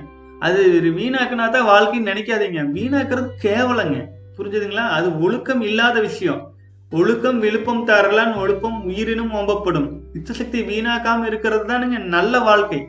ஆச்சுங்களா? குழந்தைக்காக நம்ம வீணாக்குறது தவறே கிடையாதுங்க. நம்ம தமிழ் பெண்கள் நல்ல பெண்கள் இதெல்லாம் புரிஞ்சுக்குவாங்க. அவங்களுக்குமே வித்து சக்தி இருக்கு. அவங்களும் வீணாக்காம இருந்தா சாமியாட்ட இருப்பாங்க. ஒரு குடும்பம் வந்து தெய்வீக குடும்பமா இருக்கும். ஆச்சுங்களா? குழந்தைக்காக வித்து சக்தி வீணாக்குறது தான் சரி. மற்ற நேரங்களில் வீணாக்குறது சரின்னு சொன்னாங்க அப்படின்னா அதுல ஏதோ ஒரு மோட்டிவ்ல சொல்லியிருப்பாங்க. அது நமக்கு புரியாது. புரிஞ்சுதுங்களா? நம்மளை நம்ம தெரிஞ்சுக்குவோம். நம்ம உடலை நம்ம ஃபாலோ பண்ணுவோங்க. இந்த மாதிரி வந்து நீங்க ஜிம்முக்கே தேவையில்லைங்க. ஜிம்மே தேவையில்லை. புரிஞ்சுதுங்களா? அதெல்லாம் தேவையில்லாத ஆணி. நீங்க பண்ணது எல்லாமே புடுங்கினது எல்லாமே தேவையில்லாத ஆணி தான் ஆச்சுங்களா ஏரியாவில் கெத்தா இருக்கிறதுக்காக நீங்க ஜிம்முக்கு போயிருக்கீங்க. பரவாயில்ல சகோ. பாஸ் இஸ் பாஸ் நடந்தது நடக்கட்டும். நடந்தது நடந்தது. கதம் கதம். முடிஞ்சு போச்சு. இப்போ நீங்கள் வித்து சக்தியை வீணாக்காமல் ஃபார்ட்டி எயிட் டேஸ் கண்டினியூ பண்ணுங்க. இந்த உடனே இது வீணாகிறதுக்கு காரணம் எல்லாமே வந்து வலிமை குறைஞ்சதுக்கு தான் காரணம். வலிமை குறையணும்னா வலிமை சேரணும்னா என்ன பண்ணணும்? சரி நம்ம கிட்ட பணம் குறைஞ்சிருச்சு ஆச்சுங்களா? அப்போ என்ன ஆகும் பொருளாதாரத்துல வீக்கா இருக்கும். பணம் சேர்ந்துருச்சுன்னா பொருளாதாரத்துல ஸ்ட்ராங் ஆயிருவோம். அவ்வளவுதான். வேற ஒண்ணுமே இல்லைங்க. வித்து சக்தி வீணாக்கிட்டே இருக்கிறனால வீக்கா இருக்கீங்க. இனி வீணாக்காதீங்க ஒரு நாற்பத்தெட்டு நாள். தானா வலிமையாயிருவீங்க. அதை சோதனை செஞ்சு பார்க்குற சோதனை செஞ்சு பார்க்குறேன்னு வீணாக்கிட்டே இருக்க வேண்டாம். தயவு செஞ்சு. இன்னொன்று வந்து சொல்லட்டுங்களா? சுய இன்பம் செய்கிற பூவை பண்ற அனைவருக்குமே சீக்கிரம் தான் வித்து சக்தி வீணாகும். புரிஞ்சுதுங்களா? அதுக்காக நீங்கள் பெருசாக கவலைப்படாதீங்க. சுய இன்பம் செய்யும் செய்கிறவங்களுக்கு சீக்கிரமாக வித்து சக்தி வீணாயிட்டு இருக்கும் அதனால சுய இன்பம் செய்கிறத விட்டுருங்க. அது தேவையில்லை. எதுக்காக ஆண்டவன் கொடுத்துருக்குறான் புரிஞ்சுதுங்களா? அதனால ஆண்டவன் வந்து நமக்கு குழந்தைக்காக நம்ம வாரிசுக்காக கொடுத்துருக்குறான். அதுக்களவாக பயன்படுத்தினா போதுங்க. அதை நல்ல மனசில் வச்சுக்கங்க சகோ. வாழ்க வளமுடன் அடுத்ததுங்க அடுத்த கேள்விக்கு வந்துடுங்க அடுத்தது old video one comment only currently upload video more comments and response keep rocking hard work never face Sakthi Prem ரொம்ப சந்தோஷம் சகோதரரே. ஆமாங்க உண்மையிலே நான் போன வருஷம் போட்டேங்க. ஆச்சுங்களா ஒரு ஒரு- ஒரு கமெண்ட் வரக்கு ஆறு மாதம் வெயிட் பண்ண வேண்டியதாக இருக்கு. இல்லை கமெண்டே வராது. நான் பார்த்துட்டு அதாவது அடுத்தவங்களுக்கு பயனுள்ள மாதிரி நம்ம பேசுகிறோம் பண்ணணும்னு நினைக்கிறோம். ஆனால் அது வந்து அடுத்தவங்களுக்கும் பயன்படாம நம்ம நேரத்தையும் வீணாக்கிட்டு போற மாதிரி சூழல் இருந்துச்சுங்க. இப்போ என்னன்னு தெரியல ஒரு கடவுள் அருளோ இல்லை இந்த கொரோனா வந்த சூழ்நிலையோ தெரியலைங்க. பலரும் ஒரு ஒரு வீடியோலையும் குறைஞ்சபட்சம் ஒரு முப்பது கமெண்ட் எல்லாம் வந்துருது. ரொம்ப சந்தோஷமா இருக்கு. ஏன்னா இப்ப பாருங்க நான் வந்து பத்து நிமிஷம் பதினஞ்சு நிமிஷம் டெய்லி வீடியோ போட்டது இப்ப நான் கமெண்ட்ஸுக்கு நான் பதில் சொல்லிட்டு இருக்கிறேன். கிட்டத்தட்ட ஒரு மணி நேரம் ஆக போகுதுங்க. ஐயோ என்ன பண்றேன்னு தெரியல. எல்லாத்துக்கும் நான் சொல்லணுமே அப்படின்ட்டு நம்ம சொல்லிட்டு இருக்கு. அதனால வீடியோ டைமிங் அதிகமாயிட்டு இருக்குதுங்க. ஏன்னு கேட்டீங்கன்னா இந்த 48 நாள் வரைக்கும் ஃபாலோ பண்ணிட்டு வர அனைத்து சகோதரர்களின் அனைத்து கேள்விகளையும் கண்டிப்பா நான் கொடுத்து பதில் கொடுத்து கூட்டிட்டு போகணும்னு நினைக்கிறேங்க. அதுக்கும் மேலேயும் கண்டிப்பா கண்டினியூ பண்ணணும். உங்க எல்லாருடைய ஆசீர்வாதம் சப்போர்ட்டும் இருக்கும்போது. வாழ்க வளமுடன் சகோ. அடுத்தது வந்து சிவசிவா வந்து கேட்டிருக்கீங்க how to avoid wet dream please explain sir சகோ நான் நேற்றைய வீடியோவிலேயே வந்து வெட் ட்ரீம் பற்றி நான் போட்டிருக்கேன். வெட் ட்ரீம் வந்து நீங்கள் அது ஒரு பெருசாக முக்கியத்துவம் கொடுக்காதீங்க. புரியுதுங்களா இப்போ நான் நான் என்ன சொல்கிறேன்னா நீ குரங்க நினைக்காத அப்படின்னு சொன்னால் நீங்கள் குரங்கவே நினைக்கிற மாதிரி வெட் ட்ரீமே நான். அது வந்து உடலில் எக்ஸஸாக இருக்கிறது சப்போஸ் வெளியேறதுக்கு ப- பயன்பட்டுட்டு போகட்டும். அப்புறம் நீங்கள் ஒரு நாளில் இன்னைக்கு நீங்கள் நல்லா தூங்குறீங்க அப்படின்னா நம்ம உடம்புல இருக்கிற மூளையினுடைய தேவையில்லாத கசிவுகள் தான் என்னமா வருதுன்னு பலரும் சொல்றாங்க. அப்போ ட்ரீம்ஸா வருது. நம்ம வந்து நம்ம பியூரிஃபை பண்ணிட்டே வர வர இந்த வெட் ட்ரீம்ஸ் எல்லாம் குறைஞ்சிரும். ஆச்சுங்களா? நம்ம வித்து சக்தி நீங்க கண்டெயின் பண்ணி ஒரு நாற்பத்தெட்டு நாள் இருந்துருங்களேன். வெட் ட்ரீம்ஸ்னா என்ன அப்படிங்கிற மாதிரி நீங்களே யோசிக்கிறக்க ஆரம்பிச்சிருவீங்க. நம்ம வலிமை அடைய அடைய வலிமை அடைய அடைய நம்ம ஸ்டேபிள் அடைய அடைய இந்த தேவையில்லாத விஷயங்களை நம்மளை விட்டு ஓடிடும் சரிங்களா வாழ்க வளமுடன். அடுத்தது வந்து பார்த்தீங்க அப்படின்னா ராம்சி லவ்லி வந்து இன்னொரு கேள்வி கேட்டிருக்கீங்க. ஒரு நல்ல ஹியூமன் பாடிக்கு கோல்டு ஃபீவர்லாம் வரும். டுவெல் இயர்ஸாக மாஸ்டர்பேட் பண்ணுறனால ஃபீவர் கோல்டு எதுவும் வரல. எனக்கு என்ன ப்ராப்ளம் ப்ரோ சொல்லுங்கள் ஒன்று ரெண்டாவது ப்ரோ நீங்கள் சொல்கிறது கரெக்டு நல்ல பாடினா கோல்டு ஃபீவரில் நேச்சர் ஆச்சுங்களா? கோல்டு அப்படிங்கிறது நம்ம உடலில் வர்ற நோய் கிருமியை அழிக்கிறதுக்காக உடல் வந்து ஒரு கவர் பண்ணிடுது அந்த நோய் கிருமி சுற்றி கவர் பண்ணிடுது ஒரு லிக்விட் அனுப்பி. அந்த லிக்விட் அனுப்பி கவர் பண்ணுறது தான் கோல்டாக இருக்குது அந்த கோல்டுலேயே நம்ம எல்லாத்தையும் வி வெளியேற்றிட்டோம்னா காய்ச்சல் வராது. அதை வெளியேற்றாமல் நம்ம உள்ளேயே தேக்கி வச்சுட்டு இருந்தா என்ன ஆகும் அது வந்து அந்த கோல்டு வந்து உடம்பு வந்து அந்த நோய் கிருமி எரிக்கலான்னு முடிவு பண்ணி உடம்பு ஹீட் ஆகும். அதுக்கு பேர் தான் காய்ச்சல். ஆச்சுங்களா? இது வந்து உடல் ஒவ்வொருத்தருடைய உடலிலும் இயல்பாக வர வேண்டிய விஷயம். ஆனால் இப்போ என்னவோ பயமாக இருக்குது இவங்க. உலகத்தில் சளி பிடிச்சா கொரோனா இருக்குது காய்ச்சல் வந்தால் கொரோனா இருக்குது அப்படின்னு எல்லாம் பண்ணிகிட்டு இருக்காங்க. என்ன பதில் சொல்கிறதுன்னு தெரியல. எல்லாமே எல்லாமே வந்து இது பற்றி மிகப்பெரிய முக்கியமான தீர்க்கதரிசிகளை யூடியூப்லலாம் இருக்காங்க. அவங்களே இதை பற்றி மூச்சுடாமல் இருக்காங்க. அதனால ஹீலர் பாஸ்கர்லாம் கொஞ்சம் பேசிட்டு கொண்டுட்டு போய் உள்ள வச்சு என்ன பண்ணாங்கன்னு தெரியல. ஒரு வீடியோவும் வர்றதில்லை. ஸோ இது இந்த மாதிரி சூழல் இருக்கிறதுனால இதுக்கு மட்டும் நான் பதில் சொல்லிடுறேங்க. சுய இன்பம் நீங்க பண்ணிட்டு இருக்கும்போது நோய் எதிர்ப்பு சக்தி குறையும். புரிஞ்சுதுங்களா? நோய் எதிர்ப்பு சக்தி குறையும் என்ன குறையும்னே தெரியாதுங்க. உடல் வீக் ஆயிட்டே போயிடும் அப்போ உங்களுக்கு உடம்புல ஒரு நோய் கிருமி தொற்று உள்ள வந்துச்சுன்னா அதை கவர் பண்றதுக்கு நோய் எதிர்ப்பு சக்தி தான் அதுக்கு மூல காரணமா இருக்குங்க. இப்போ நம்ம வித்து சக்தி வீணாக்கிட்டே இருக்கு நோய் எதிர்ப்பு சக்தி வந்து நம்ம குறைச்சிடுறோன்னு வைங்களேன். நோய் எதிர்ப்பு சக்தி இல்லைன்னு வைங்களேன். அப்போ வர்ற நோய் நேரடியாகத்தான் தாக்கும். அப்போ கோல்டோ ஃபீவரோ வந்து நம்மளை பாதுகாக்காது. கோல்டு ஃபீவருங்கிறது நமக்கு வர நம்மளை பாதுகாக்கும் ஒரு அரண் மாதிரி. ஆச்சுங்களா? அது வரல அப்படிங்கும்போது நோய் எதிர்ப்பு சக்தி குறைஞ்சிருக்குன்னு அர்த்தம். நீங்க ஃபார்ட்டி எயிட் டேஸ் நீங்க ஃபாலோ பண்ணுங்க. கண்டிப்பா வந்து நார்மலைஸ் ஆயிரும் உடம்பு. ஆச்சுங்களா? வாழ்க வளமுடன். நான் ஆன்சர் பண்ணியிருக்கேன் சகோ. கண்டிப்பா ஆன்சர் பண்ணுங்க. இல்லை என்னோட கொஸ்டினுக்கு பண்ணதுக்கு தேங்க்ஸ் ப்ரோ வாழ்க வளமுடன். ப்ரோ அதுதாங்க. இது ஒன்றும் கவலைப்படாதீங்க. கோல்டு ஃபீவர் வந்து வரல அப்படின்னா நோய் எதிர்ப்பு சக்தி குறைவாக இருக்குதா? அதனால தான் வரல. நீங்கள் பன்னெண்டு வருஷமாக வந்து பார்த்தீங்கன்னா நீங்கள் வித்து சக்தி வீணாக்கும் போது அது கண்டிப்பாக க அது நோய் எதிர்ப்பு சக்தியே இல்லாத மாதிரி நீங்கள் வீக் பண்ணியிருக்கிறதுக்கு வாய்ப்பு இருக்குது அதனால நீங்கள் நாற்பத்தெட்டு நாள் கண்டெயின் பண்ணிட்டு வாங்க. கண்டிப்பாக வந்து உங்களுக்கு உடல் நார்மலைஸ் ஆகும். அப்போ தான் பெரிய வியாதிகள் எதுவும் தாக்காமல் நம்ம தப்பிக்க முடியும். ஆச்சுங்களா? வாழ்க வளமுடன் சகோ. அடுத்தது வந்து கார்த்திகேயன் இருபத்தி ஆறாம் நாள். வாழ்க வளமுடன். நீங்களும் கூடவே பயணித்துட்டு இருக்கிறீங்க. நான் இருபத்தி ஆறுனா நீங்களும் இருபத்தி ஆறுக்கு வந்திருக்கீங்க. வாழ்க வளமுடன். அடுத்தது யுவராஜன். ராஜ் இருபத்தி எட்டாவது நாள். சூப்பருங்க. அடுத்து hello all anybody doing smoking drinking liquid past month or years share your experience stop bad habits physical and mental symptoms starts so நீங்கள் கேட்டதுக்காக வந்து நான் ஒரு வீடியோவே அப்லோட் பண்ணியிருக்கேன் எஸ்டர்டே நைட்டு ஏன்னா இதனால் இதனால் ஏற்படுற பாதிப்புகள் வந்து ரொம்ப கொடுமையானது. அதுக்காகவே தனியாக வீடியோ போட்டிருக்கேன். தயவு செஞ்சு நீங்கள் பாருங்கள் வாழ்க வளமுடன். அடுத்தது வந்து அருண்குமார் கேட்டிருந்தீங்க. அண்ணே நோ ஃபேப் சேலஞ்ச் இருக்கேன். ஃபஸ்ட்டு நோ ஃபேப் ஸ்டார்ட் பண்ணும்போது ஆறு நாளில் அதிகமாக ஃபீலிங்ஸ் இருந்துச்சு. இப்போ கண்ட்ரோல் பண்ணிவிட்டு அதுக்கப்புறம் வந்து செக்ஸ் ஃபீலிங்ஸ் வந்து வரல. ஒன் மந்த் ஆச்சு. சுத்தமாக செக்ஸ் ஃபீலிங்ஸ் வந்து வரல. ஆஹ் பையனா பயமா இருக்கு எனக்கு. ஆச்சுங்களா? சகோ வரலைன்னா சந்தோஷப்படுங்க. ஏன் பயப்படுறீங்க? ஆச்சுங்களா? உடல் நார்மலா இருக்கு. இதுக்கு பத்தி நான் முதல்ல ஆன்சர் பண்ணிட்டேனுங்க. நீங்க கண்டிப்பாக கண்டிப்பா ஏன்னா நீங்க கேள்வி கேட்டோன்னா எனக்கு ஆச்சரியமா இருந்தது. இப்படியெல்லாம் யோசிக்கிறீங்களே அப்படின்ட்டு. ஆச்சுங்களா? அது அது உங்க கட்டுப்பாட்டுல இருக்கணுங்க. நீங்க வேணுங்கும் போது அது வரும். ஆச்சுங்களா? அதுக்கு குறைஞ்சபட்சம் ஒரு நாற்பத்தெட்டு நாள் கண்ட்ரோல் பண்ணிட்டோம்னா அதுக்கப்புறம் அது உங்க கட்டுப்பாட்டுல இருக்கும். வேணுங்கும் போது வரும். ஆச்சுங்களா தேவைங்கும் போது வரும். தேவையில்லாத சமயத்தில் நம்மளே வேணும் வேணும் ட்ரை பண்ணாலும் வராது. அது உடலுக்கு அறிவு இருக்குதுங்க. அதை நம்ம நம்பணும் முதல்ல. ஆச்சுங்களா நான் தயவு செஞ்சு இதுக்கு முதல்ல நான் ஆன்சர் பண்ணதுனால அடுத்த கொஸ்டினுக்கு வந்துடுறேங்க. வாழ்க வளமுடன். அடுத்தது ப்ரோ லைவ் வீடியோ வாங்கன்னு சொல்றீங்க. சகோ லைவ் வீடியோ கண்டிப்பாக வரேங்க. இப்போ நமக்கு மேக்ஸிமம் ஒரு ஐநூறு சப்ஸ்கிரைபர் தான் வந்திருக்காங்கன்னு நினைக்கிறேன். நம்ம லைவுக்கு வந்து வரும்போது பெரும்பாலும் வந்து நம்ம ரெண்டு பேர் மூணு பேர் தான் பேசுகிற மாதிரி இருக்கும். அதுவும் இல்லாமல் நான் இப்போ போடுற வீடியோவே கிட்டத்தட்ட ஐம்பது நிமிஷம் பக்கமாக போடுறேன். என்னோட ஃப்ரீ டைமில் என்னால் உட்காந்து அப்லோட் பண்ண முடியுது. கண்டிப்பாக லைவ் வர்றேங்க. நாற்பத்தெட்டு நாள் கிராஸ் பண்ண பின்னாடி குறைஞ்சபட்சம் ஒரு ஆயிரம் சப்ஸ்கிரைபர்ஸ் வந்துட்டாங்கன்னா லைவ் வரலான்னு பார்க்குறேங்க ஏன்னா அது நிறைய பேர் நிறைய கேள்வி கேட்கும்போது டக் டக் டக்குன்னு பதில் சொல்லிட்டு வரலாங்க. ஒருத்தர் ரெண்டு பேரே பேசும்போது அது நீங்கள் கமெண்ட்ஸில் போட்டாலே நான் தெளிவான விளக்கம் கொடுத்துருவேன். ஒன்றும் பிரச்சனை இல்லைங்க. வாழ்க வளமுடன். அடுத்தது வந்து மூக்காண்டி எஸ் அப்படின்ட்டு கேட்டிருக்கீங்க. நான் வந்து பார்த்தீங்க அப்படின்னா இன்னைக்கு பதில் சொல்கிறேன்னு சொல்லியிருந்தேன். ஓகே ரெண்டாம் நாள் மூணாம் நாள் வரைக்கும் தான் வருது. அதுக்கப்புறம் வந்து அதிகமாக ஆக முட்டுது. நாலாம் நாள் அஞ்சாம் நாள் வரைக்கும் மெயின்டைன் பண்ணுறேன் ஆனால் அதுக்கப்புறம் தப்பு நடந்துருது. சகோ முதல்ல நீங்கள் சொல்கிறீங்க இருபத்தி நாலு வயசுன்னு சொல்லியிருக்கீங்க. நம்மளால வந்து நாலு நாள் அஞ்சு நாளைக்கு மேலேயே கண்ட்ரோல் பண்ண முடியலைங்கிறீங்க. உங்க வயசு அதுக்கு ஒரு காரணம் பழக்கம் இன்னொரு காரணம் சகோ. நான் அதை சொல்றேன் பாருங்க. இது வந்து சாதாரண விஷயம் இல்லைங்க.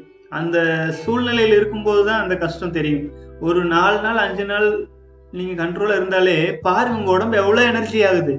புரியுதுங்களா? இதே ஒரு நாற்பத்தெட்டு நாள் தாண்டிட்டீங்கன்னா நீங்க தான் டீம் லீடர் அங்க. நீங்க தான் உங்க தெருவுலயே ராஜாவாட்டு சுத்திட்டு இருப்பீங்க. ஆச்சுங்களா? ஆனா நாலஞ்சு நாளைக்கு மேல முடியல அது வயசு காரணம் அடிக்கடி பழக்கம் காரணம். அதுக்கு என்ன பண்ணணும்னா அதுக்கான சூழல் நம்ம வாழ்ந்துட்டு இருக்கிற சூழ்நிலையை மாற்றணும் இப்போ இந்த கொரோனா போகிறதுனால வீட்டு விட்டு வெளியில் வர முடியாத சூழ்நிலை இருக்குது இதை கூட நீங்கள் பயன்படுத்திக்கங்க. ஒரு ஒரு மகாபாரத புக்கோ ஒரு ராமாயண புக்கோ உங்களுக்கு பிடிச்ச புக்கோ ஒரு கதை புக் ஏதாவது எடுத்து படிங்க. ஏதாவது ஒரு விஷயத்த மனசை டைவர்ட் பண்ணுங்க. அப்புறம் வந்து நாலு அஞ்சு நாள் வரைக்கும் நீங்கள் மெயின்டைன் பண்ணுறீங்கன்னு சொல்கிறீங்களே ஓகே அடுத்தது வந்து பத்து நாள் மெயின்டைன் பண்ணுங்க. அடுத்தது வந்து பதினெட்டு கொஞ்சம் கொஞ்சமாக ஒரு அஞ்சு நாள் ஆறு நாள் மெயின்டைன் பண்ணி கொண்டு வந்து நாற்பத்தி எட்டு நாள் எப்படியாச்சும் மெயின்டைன் பண்ணிட்டீங்க அப்படின்னா இந்த அரிசி உங்க கட்டுப்பாட்டுக்கு வந்துடும் அடுத்தது நீங்களா நினைச்சா தான் உங்களுக்கு குழந்தை வேணும் ஓகே அப்படின்னு போனீங்கன்னா பயங்கர ஸ்ட்ராங்கான மனிதனா இருப்பீங்க ஆச்சுங்களா? உங்க வாழ்க்கை துணையா இருக்கிறவங்க ஒரே தடவை உங்க கூட இன்பமா இருந்தா கூட அவங்க தே ஃபீல் ஹெவன் ஆச்சுங்களா? இல்லைன்னா அவங்கள ஜஸ்ட் டிஸ்டர்பன்ஸ் தான் பண்ணிட்டு இருக்கிற மாதிரி இருக்கும் ஆச்சுங்களா? தயவு செஞ்சு நாலு நாள் அஞ்சு நாள் ப பண்ணாதீங்க. இந்த வயசெல்லாம் வந்து நம்ம ஒரு குருகுல கல்வியாக இருந்துச்சுன்னா பிரம்மச்சரிய வாழ்க்கை அந்த கிளைமேட்டை மாற்றி சூழலை மாற்றி யுத்த சக்தியை காப்பாற்றி நம்மளாம் மிகப்பெரிய மனிதர்களாக மாற்றிட்டு இருந்த கல்வி முறையெல்லாம் காணாமல் போயிடுச்சுங்க. நம்மளையே நம்ம பார்த்துக்கணும். குழந்தை பிறந்துச்சுன்னா அந்த குழந்தையே தன்னை பார்த்துக்கணுங்கிற சூழ்நிலையில இப்போ இந்த உலகம் நம்மளை விட்டுருச்சு. சமுதாய உதவியே இல்லாமல் போயிடுச்சுங்க. எல்லாமே நம்மளை குழியில தள்ளுறதுக்கு என்ன வழிகளோ அதுதான் நடந்துட்டு இருக்கு. ஆச்சுங்களா? அதனால உஷாரா இருக்கணும். உஷாரா இருந்துக்கணுங்க அது இந்த தலைமுறை. உங்க சக்தியை ந- நம்ம சக்தி நம்மளே காப்பாத்தாம போனா யாருங்க? நம்ம எனர்ஜி நம்ம தான் எனர்ஜியா இருந்தாகணும். ஆச்சுங்களா? தன் கையே தனக்கு உதவிங்கிற சூழல் வந்து பெரும்பாலும் நம்ம நாட்டுல வந்தாச்சு. அதனால மக்களே உஷாரா இருந்து தயவு செஞ்சு வந்து சூழலை மாத்துங்க. சூழ்நிலையை மாத்துங்க. இப்போ நீங்கள் வந்து இந்த சூழ்நிலையில் இருந்தால் உங்களுக்கு வந்து வித்து சக்தி வீணாகுது அப்படின்னா அதை ஐடென்டிஃபை பண்ணிட்டு அதுக்கான கிட்ட சின்ன சான்ஸ் கூட கொடுத்துறாதீங்க. அடுத்தடுத்து அடுத்தடுத்து உங்களை பிஸியா வச்சுக்கோங்க. பிஸியா வச்சுக்கங்க அப்புறம் ஒருவேளை இன்னைக்கு அஞ்சாவது நாள் ஆயிடுச்சு பண்ணணும்னு தோணுச்சுன்னா இன்னைக்கு ஒரே ஒரு நாள். இன்னைக்கு ஒரு நாள் நான் காப்பாத்துறேன் அப்படின்னு நீங்க இந்த நாளை கடந்துட்டீங்கன்னா நாளைக்கு காலையில் தூங்கி எந்திரிச்ச உடனே புது புது மனிதனா இருப்பீங்க. புது மனிதனா நீங்க இருக்கும்போது அந்த ஒரு நாளையும் இன்னைக்கு ஒரே நாள் நான் எப்படியாச்சும் கடந்தாகணும் அப்படின்னு மன உறுதி எடுத்துக்கங்க. முடிஞ்ச யோகா மெடிடேஷன்லேயே கவனத்தை செலுத்துங்க. உணவு முறைகள்லையுமே வந்து ரொம்ப நமக்கு ஸ்ட்ரெஸ் கொடுக்குற மாதிரி உணவு எடுத்துக்க வேண்டாம். ஸ்ட்ரெஸ்ஸில் தான் நிறைய வீணாக்கிறதுக்கு கிளம்புறாங்க. அதனால அந்த மாதிரி மனசை அமைதி பண்ணி கொண்டுட்டு வரணுங்க. அடுத்தது வந்து பார்த்தீங்க அப்படின்னா அஜித் கேட்டிருக்கீங்க. சார் மாஸ்டர் பேசன் செய்து பிஃபோர் வித் சக்தி வேஸ்ட் ஆனதால் மேரேஜ் ஆஃப்டர் குழந்தை உறவுகள் பிரச்சனை வருமா? சகோ ஆக்சுவலாக வந்து பார்த்தீங்க அப்படின்னா இது வந்து சித்த மருத்துவர்கள் வந்து மருந்து பாட்டில் விற்கிறதுக்காக நிறைய சொல்லுவாங்க. இந்த மாதிரி நீ வீணாக்கிட்டீங்கன்னா குழந்தை பிறக்காது அப்படி இப்படின்ட்டு. அதுக்கு இதுக்கு சம்மந்தம் வந்து ஆஹ் கொஞ்சம் இருக்கு. ஆனா நீங்க வந்து மாஸ்டர்பேட் பண்ணதுனால குழந்தையே பிறக்காதா அப்படின்னா அப்படி கிடையாது. ஆச்சுங்களா?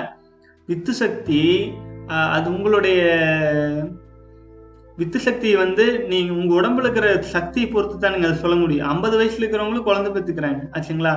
அதனால ஐம்பது வயசு இருக்கிற ஆண்கள் சொல்றேங்க. பெண்களுக்கு வந்து மோனோபோஸ் டைம் வந்துடும் அதுல. ஆண்கள் ஐம்பது வயசு இருக்கிற ஆம்பளை கூட வித்து சக்தியை வீணாக்கி குழந்தை வேணும் அப்படின்னு நினைச்சா குழந்தை பெற்றுக்கிறாங்க ஆச்சுங்களா? எழுபது வயசு தாத்தாலாம் இன்னொரு கல்யாணம் பண்ணிக்கிறாங்கன்னு செய்தியில் பாக்குறோம் இல்லைங்களா?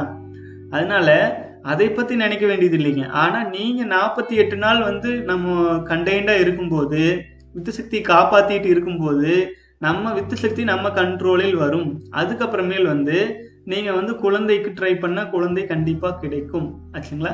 அப்புறம் அந்த பெண்களும் வந்து பார்த்தீங்க அப்படின்னா அவங்க முழுமையான ஒரு சந்தோஷமும் அவங்க வாழ்க்கையிலையும் இருக்கும்.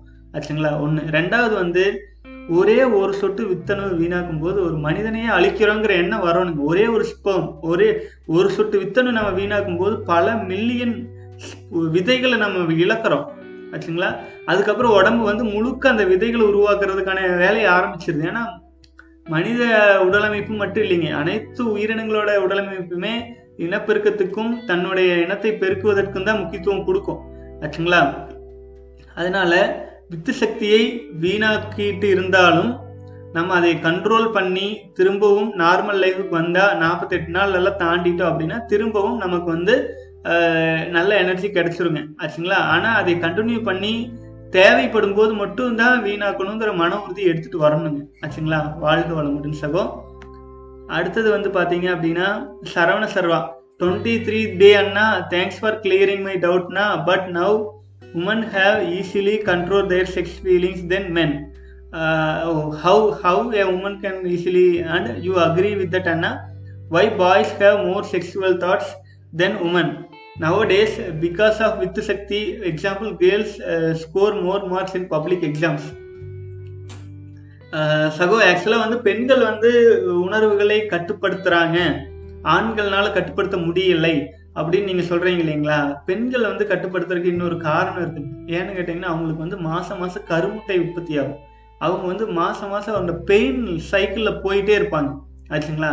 அதனால அவங்களுக்கு வந்து பார்த்தீங்க அப்படின்னா வித்து சக்தி வீணாக்கணும் அப்படிங்கிற எண்ணங்களை விட அந்த எண்ணத்தை விட தன்னுடைய அந்த பீரியட்ஸ் ப்ளஸ் அந்த வலிகளை தாங்கணுங்கிற இதில் கவனம் போயிட்டு இப்போ ஒன்றும் இல்லை உங்கள் காலில் ஒரு புண்ணு இருக்கு. என்ன பண்ணுவீங்க? ஒரு காயம் ஆயிடுது முட்டி உடஞ்சிருது ஆச்சுங்களா? ஏதோ ஒரு ஏதோ ஒரு விஷயத்தில் உடம்புல பாதிப்பு இருக்குது மாதம் மாதம் அந்த வலி வருது அப்படின்னா உங்களுக்கு வந்து அந்த வீணாக்குற அந்த இது கொஞ்சம் கம்மியா இருக்கும் ஆச்சுங்களா? அது பெண்களுக்கு ஆசையே இல்லைன்னு சொல்லிட முடியாது. ஆண்களை விட ஆண்களை விட பெண்களுக்கு ஆசையும் இதுவும் அதிகமா இருக்குன்னு கண்ணதாசன் சொல்லியிருக்காங்க. கண்ணதாசன் என்ன சொல்லியிருக்காரு? ஆண்களை விட பெண்களுக்கு இரண்டு மடங்கு இரண்டு மடங்கு பத்து மடங்கு இந்த ஆசை இருக்கு. ஆனால் அதை கண்ட்ரோல் பண்ற சக்தி நூறு மடங்கு இருக்கு அப்படின்னு சொல்லுவார் ஆச்சுங்களா? அப்புறம் இன்னொன்று வந்து பார்த்தீங்கன்னா ஆண்கள் வந்து அதிகமாக ஃபீலிங்ஸ் இருக்கிற காரணம் அது மனித இனத்தில் மட்டும் இல்லைங்க. மனுஷனத்துலையும் நினச்சிக்காதீங்க. நினைச்சுக்காதீங்க விலங்குகள்ல இருந்து எல்லாத்துலேயுமே ஆண் பறவை தான் தன்னுடைய அடிக்கடி வந்து வித்து சக்தி உற்பத்தி பண்ணி பண்ணி அது பெண்களுக்கு வந்து கவர்ந்து கவர்ந்து வீணாக்கிறதுக்கு தயார் பண்ணும். ஒரு மயில் எடுத்துக்கங்க ஒரு கோழி எடுத்துக்கங்க சேவல் எடுத்துக்கங்க எதை எடுத்தாலும் ஆண் பறவை வந்து பெண் பறவையை தயார் பண்ணி தான் வித்து சக்தியை வந்து வீணாக்கிறதுக்கு போயிட்டு இருக்குங்க பெண் பறவை வந்து ஈர்க்கப்பட்டு குழந்தை எப்போ தேவையோ அப்போ மட்டும்தான் ஆண் பறவை கிட்ட வரும். ஆச்சுங்களா? எப்போ முட்டை வைக்கணுங்கிற சூழல் வரும்போது அப்போ மட்டும்தான் வரும். அது குஞ்சு பொறிச்சிருச்சுன்னா குஞ்சு புறகால தான் சுற்றிட்டு இருக்கும் சேவலை கண்டுக்கவே கண்டுக்காது. ஆச்சுங்களா? ஏன்னு கேட்டிங்கன்னா பெண் அப்படிங்கிறதே வந்துங்க கடவுளுடைய மிகப்பெரிய பொக்கிஷம்ங்க. ஆச்சுங்களா? பெண் அப்படிங்கிற தாயா இருக்கிற அந்த பெண் வந்துங்க வெறும் செக்ஸுக்கான போகப் பொருள் கிடையாது. ஆச்சுங்களா? நம்மளை உருவாக்குறவங்க. நம்ம எல்லா ஜீவராசிகள்லையுமே ஆண் பறவை கவர்ச்சிகரமா இருக்கும். ஆச்சுங்களா? அழகாக இருக்கும். அவங்களோட வேலை வந்து அந்த பெண்ணுக்கு தேவையான சமயத்தில் கருவை உற்பத்தி செய்கிறதுக்கான உதவுவது அப்புறம் பெண் பறவை பொறுப்பாக குஞ்சுகளை ஈன்று அடுத்தடுத்த தலைமுறைகளை உருவாக்குறது. ஆச்சுங்களா? ஸோ பெண்களுக்கு வேற நிறைய பொறுப்பு இருக்கு. ஆண்களோட பொறுப்பு வந்து அந்த பெண்களுக்கு வந்து அந்த உயிர் சக்தியை கொடுக்கறது. ஆச்சுங்களா? ஸோ இது வந்து இதை வந்து நம்ம பெருசாக இது பண்ணிக்க வேண்டியதில்லை. அவங்க வந்து மார்க்ஸ் எல்லாம் அதிகமாக ஸ்கோர் பண்ணுறாங்க அப்படிங்கிற காரணம் வந்து ஆண்கள் அளவுக்கு பெண்கள் வித்து சக்தியை வீணாக்குறது இல்லை. அதுக்கு காரணம் இதெல்லாம் தான் நான் சொல்லிட்டு வந்ததெல்லாம் தாங்க. ஆச்சுங்களா? அதனால அவங்களுக்கு மெமரி பவர் இயல்பாகவே அதிகம். அப்போ அது அதிகமா இருக்கும்போது ஈஸியா படிச்சு மார்க் பண்ண முடியுது. ஆச்சுங்களா? அதுலேயும் நிறைய ஃபெயிலியர் ஃபெயில் ஆகிற கேர்ள்ஸ் இருக்காங்க. ஆச்சுங்களா? வித்து சக்தியை வீணாக்கிட்டே இருக்கிற கேர்ள்ஸ் இருக்காங்க. இப்படியும் இல்லை அப்படியும் இல்லை. பெரும்பாலும் பெண்கள் வந்து அது நம்ம தமிழ் பெண்கள் வந்து ரொம்ப ரொம்ப ரொம்ப எப்படி சொல்றதுங்க? நம்ம வெளிநாட்டு பெண்களை விட தமிழ் பெண்கள் வந்து ரொம்ப அருமையான மக்கள். எல்லாத்தையும் புரிஞ்சுக்குவாங்க. ஆனா இப்போ கலிகாலத்துல போயிட்டு இருக்கிறதுனால ஏதோ கால சூழ்நிலைகள் வந்து எல்லாருமே கொஞ்சம் மாறித்தான் போயிட்டாங்க. அதனால எதுவும் சொல்ல விரும்பலைங்க. ஓகே அடுத்தது அப்துல் அப்துல் பாசித் கமெண்ட் போட்டிருக்கீங்க. I found your channel I did found right person in right time thanks all ரொம்ப சந்தோஷம் பாசித் சகோதரரே.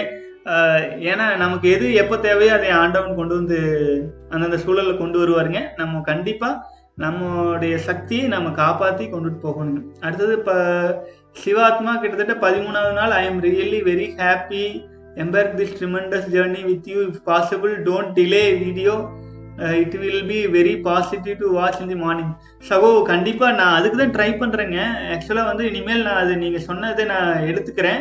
Uh, ஆக்சுவலாக நைட்டே வந்து ஏதாவது ஒரு அனுபவங்கள் வீடியோவாச்சும் ரெடி பண்ணிட்டு காலையில ஒரு ஆறு மணிக்கு பப்ளிஷ் ஆகுற மாதிரி பண்ணலான் இருக்கிறேங்க.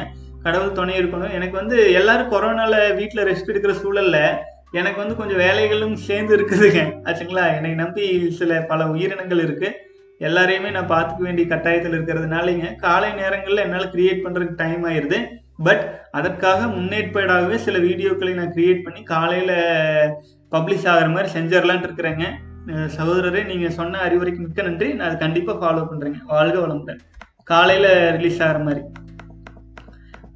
அடுத்து எனர்ஜெட்டிக் டியூபர் ஐந்தாம் நாள். சகோ உங்களுடைய விடாமுயற்சி வந்து என்னை உண்மையிலேயே ஆச்சரியப்படுத்துதுங்க. கண்டிப்பாங்க. கண்டிப்பா வந்து யாருமே ஒரு முறை வித்து சக்தி வீணாக்கிட்டாங்கன்னா தொடர்ந்து அதை வந்து கண்டினியூ பண்ணிட்டு வர்றதுக்கு யோசிக்கிறாங்க. யோசிக்க முடியாது அவங்களால மறுபடியும் ஒரு மாசம் வீணடிச்சிட்டு அப்புறம் மறுபடியும் உணர்ந்து மறுபடியும் வந்து செலிபஸி கலந்து கொண்டு தான் நினைப்பாங்க. ஆனா நீங்க ஒரு முறை வீணானோன்னு அப்பவும் மன உறுதியோட இப்போ அஞ்சாவது நாள் ஆறாவது நாள் வந்துட்டு இருக்கீங்க. ரொம்ப சந்தோஷமா இருக்கு. தொடர்ந்து பயணிப்போம் நாற்பத்தெட்டு நாள் நீங்க அச்சீவ் பண்ற வரைக்கும் நான் வந்து உங்களை மானிட்டர் பண்ணிட்டே இருப்பேன். வாழ்க வளமுடன் வாழ்க வளமுடன். தமிழ் சொந்தங்களே இன்னைக்கு வந்து பாத்தீங்க அப்படின்னா நீண்ட நேரம் ஆயிடுச்சு ரொம்ப வீடியோ பெருசா இருக்குன்னு நினைச்சீங்கன்னா என்னை தயவு செஞ்சு மன்னிச்சுக்கோங்க. கண்டிப்பாக கண்டிப்பா வந்து நாளைக்கு வந்து கா- கொஞ்சம் இயர்லியாக வீடியோ போடுறதுக்கு ஏற்பாடு பண்ணிடுறேங்க.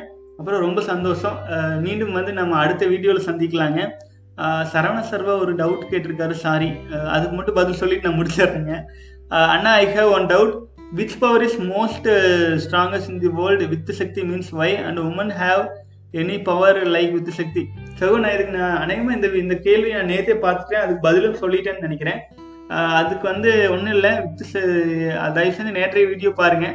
இல்லைன்னு ஏன்னா நான் வந்து எதுவுமே நோட்ஸ் எடுத்து வச்சு சொல்லாதனால ஒவ்வொரு நாள் கேட்கும்போது ஒவ்வொரு பதில் வந்துடுது ஆச்சுங்களா? அதனால நேற்றைய வீடியோவில் இதுக்கான பதில் இருக்கு. வாழ்க வளமுடன் சகோ தொடர்ந்து பயணிக்கலாம். உங்களுக்கு என்ன சந்தேகம்னாலும் எதுனாலும் celibacy in at Gmail dot காம்க்கு mail பண்ணுங்க. Celibacy in at Gmail dot com நண்பர்கள் சகோதரர்களுக்கு நம்ம சேனலை வந்து ஷேர் பண்ணுங்க. சப்ஸ்கிரைப் பண்ணாமல் பார்த்தீங்கன்னா தயவு செஞ்சு சப்ஸ்கிரைப் பண்ணுங்க. உங்களுடைய கமெண்ட்ஸும் நீங்கள் போடுற லைக்ஸும் நீங்கள் ஷேர் பண்ணுறதுனால வர்ற புது புது சகோதரர்களும் தான் எனக்கு வந்து இந்த வீடியோஸ் கிரியேட் பண்ணுறதுக்கு ஊக்கம்ங்க. இது வந்து எந்த ஒரு பொருளாதார நோக்கத்துக்காகவோ எதுக்காகவும் நம்ம பண்ணல. நம்ம வந்து ஏதோ ஒரு பயன்படணும்னு பண்ணுறோம் பலரும் பயன்பட்டால் ரொம்ப சந்தோஷங்க. வாழ்க வளமுடன் சகோ வாழ்க வளமுடன் வாழ்க வளமுடன்.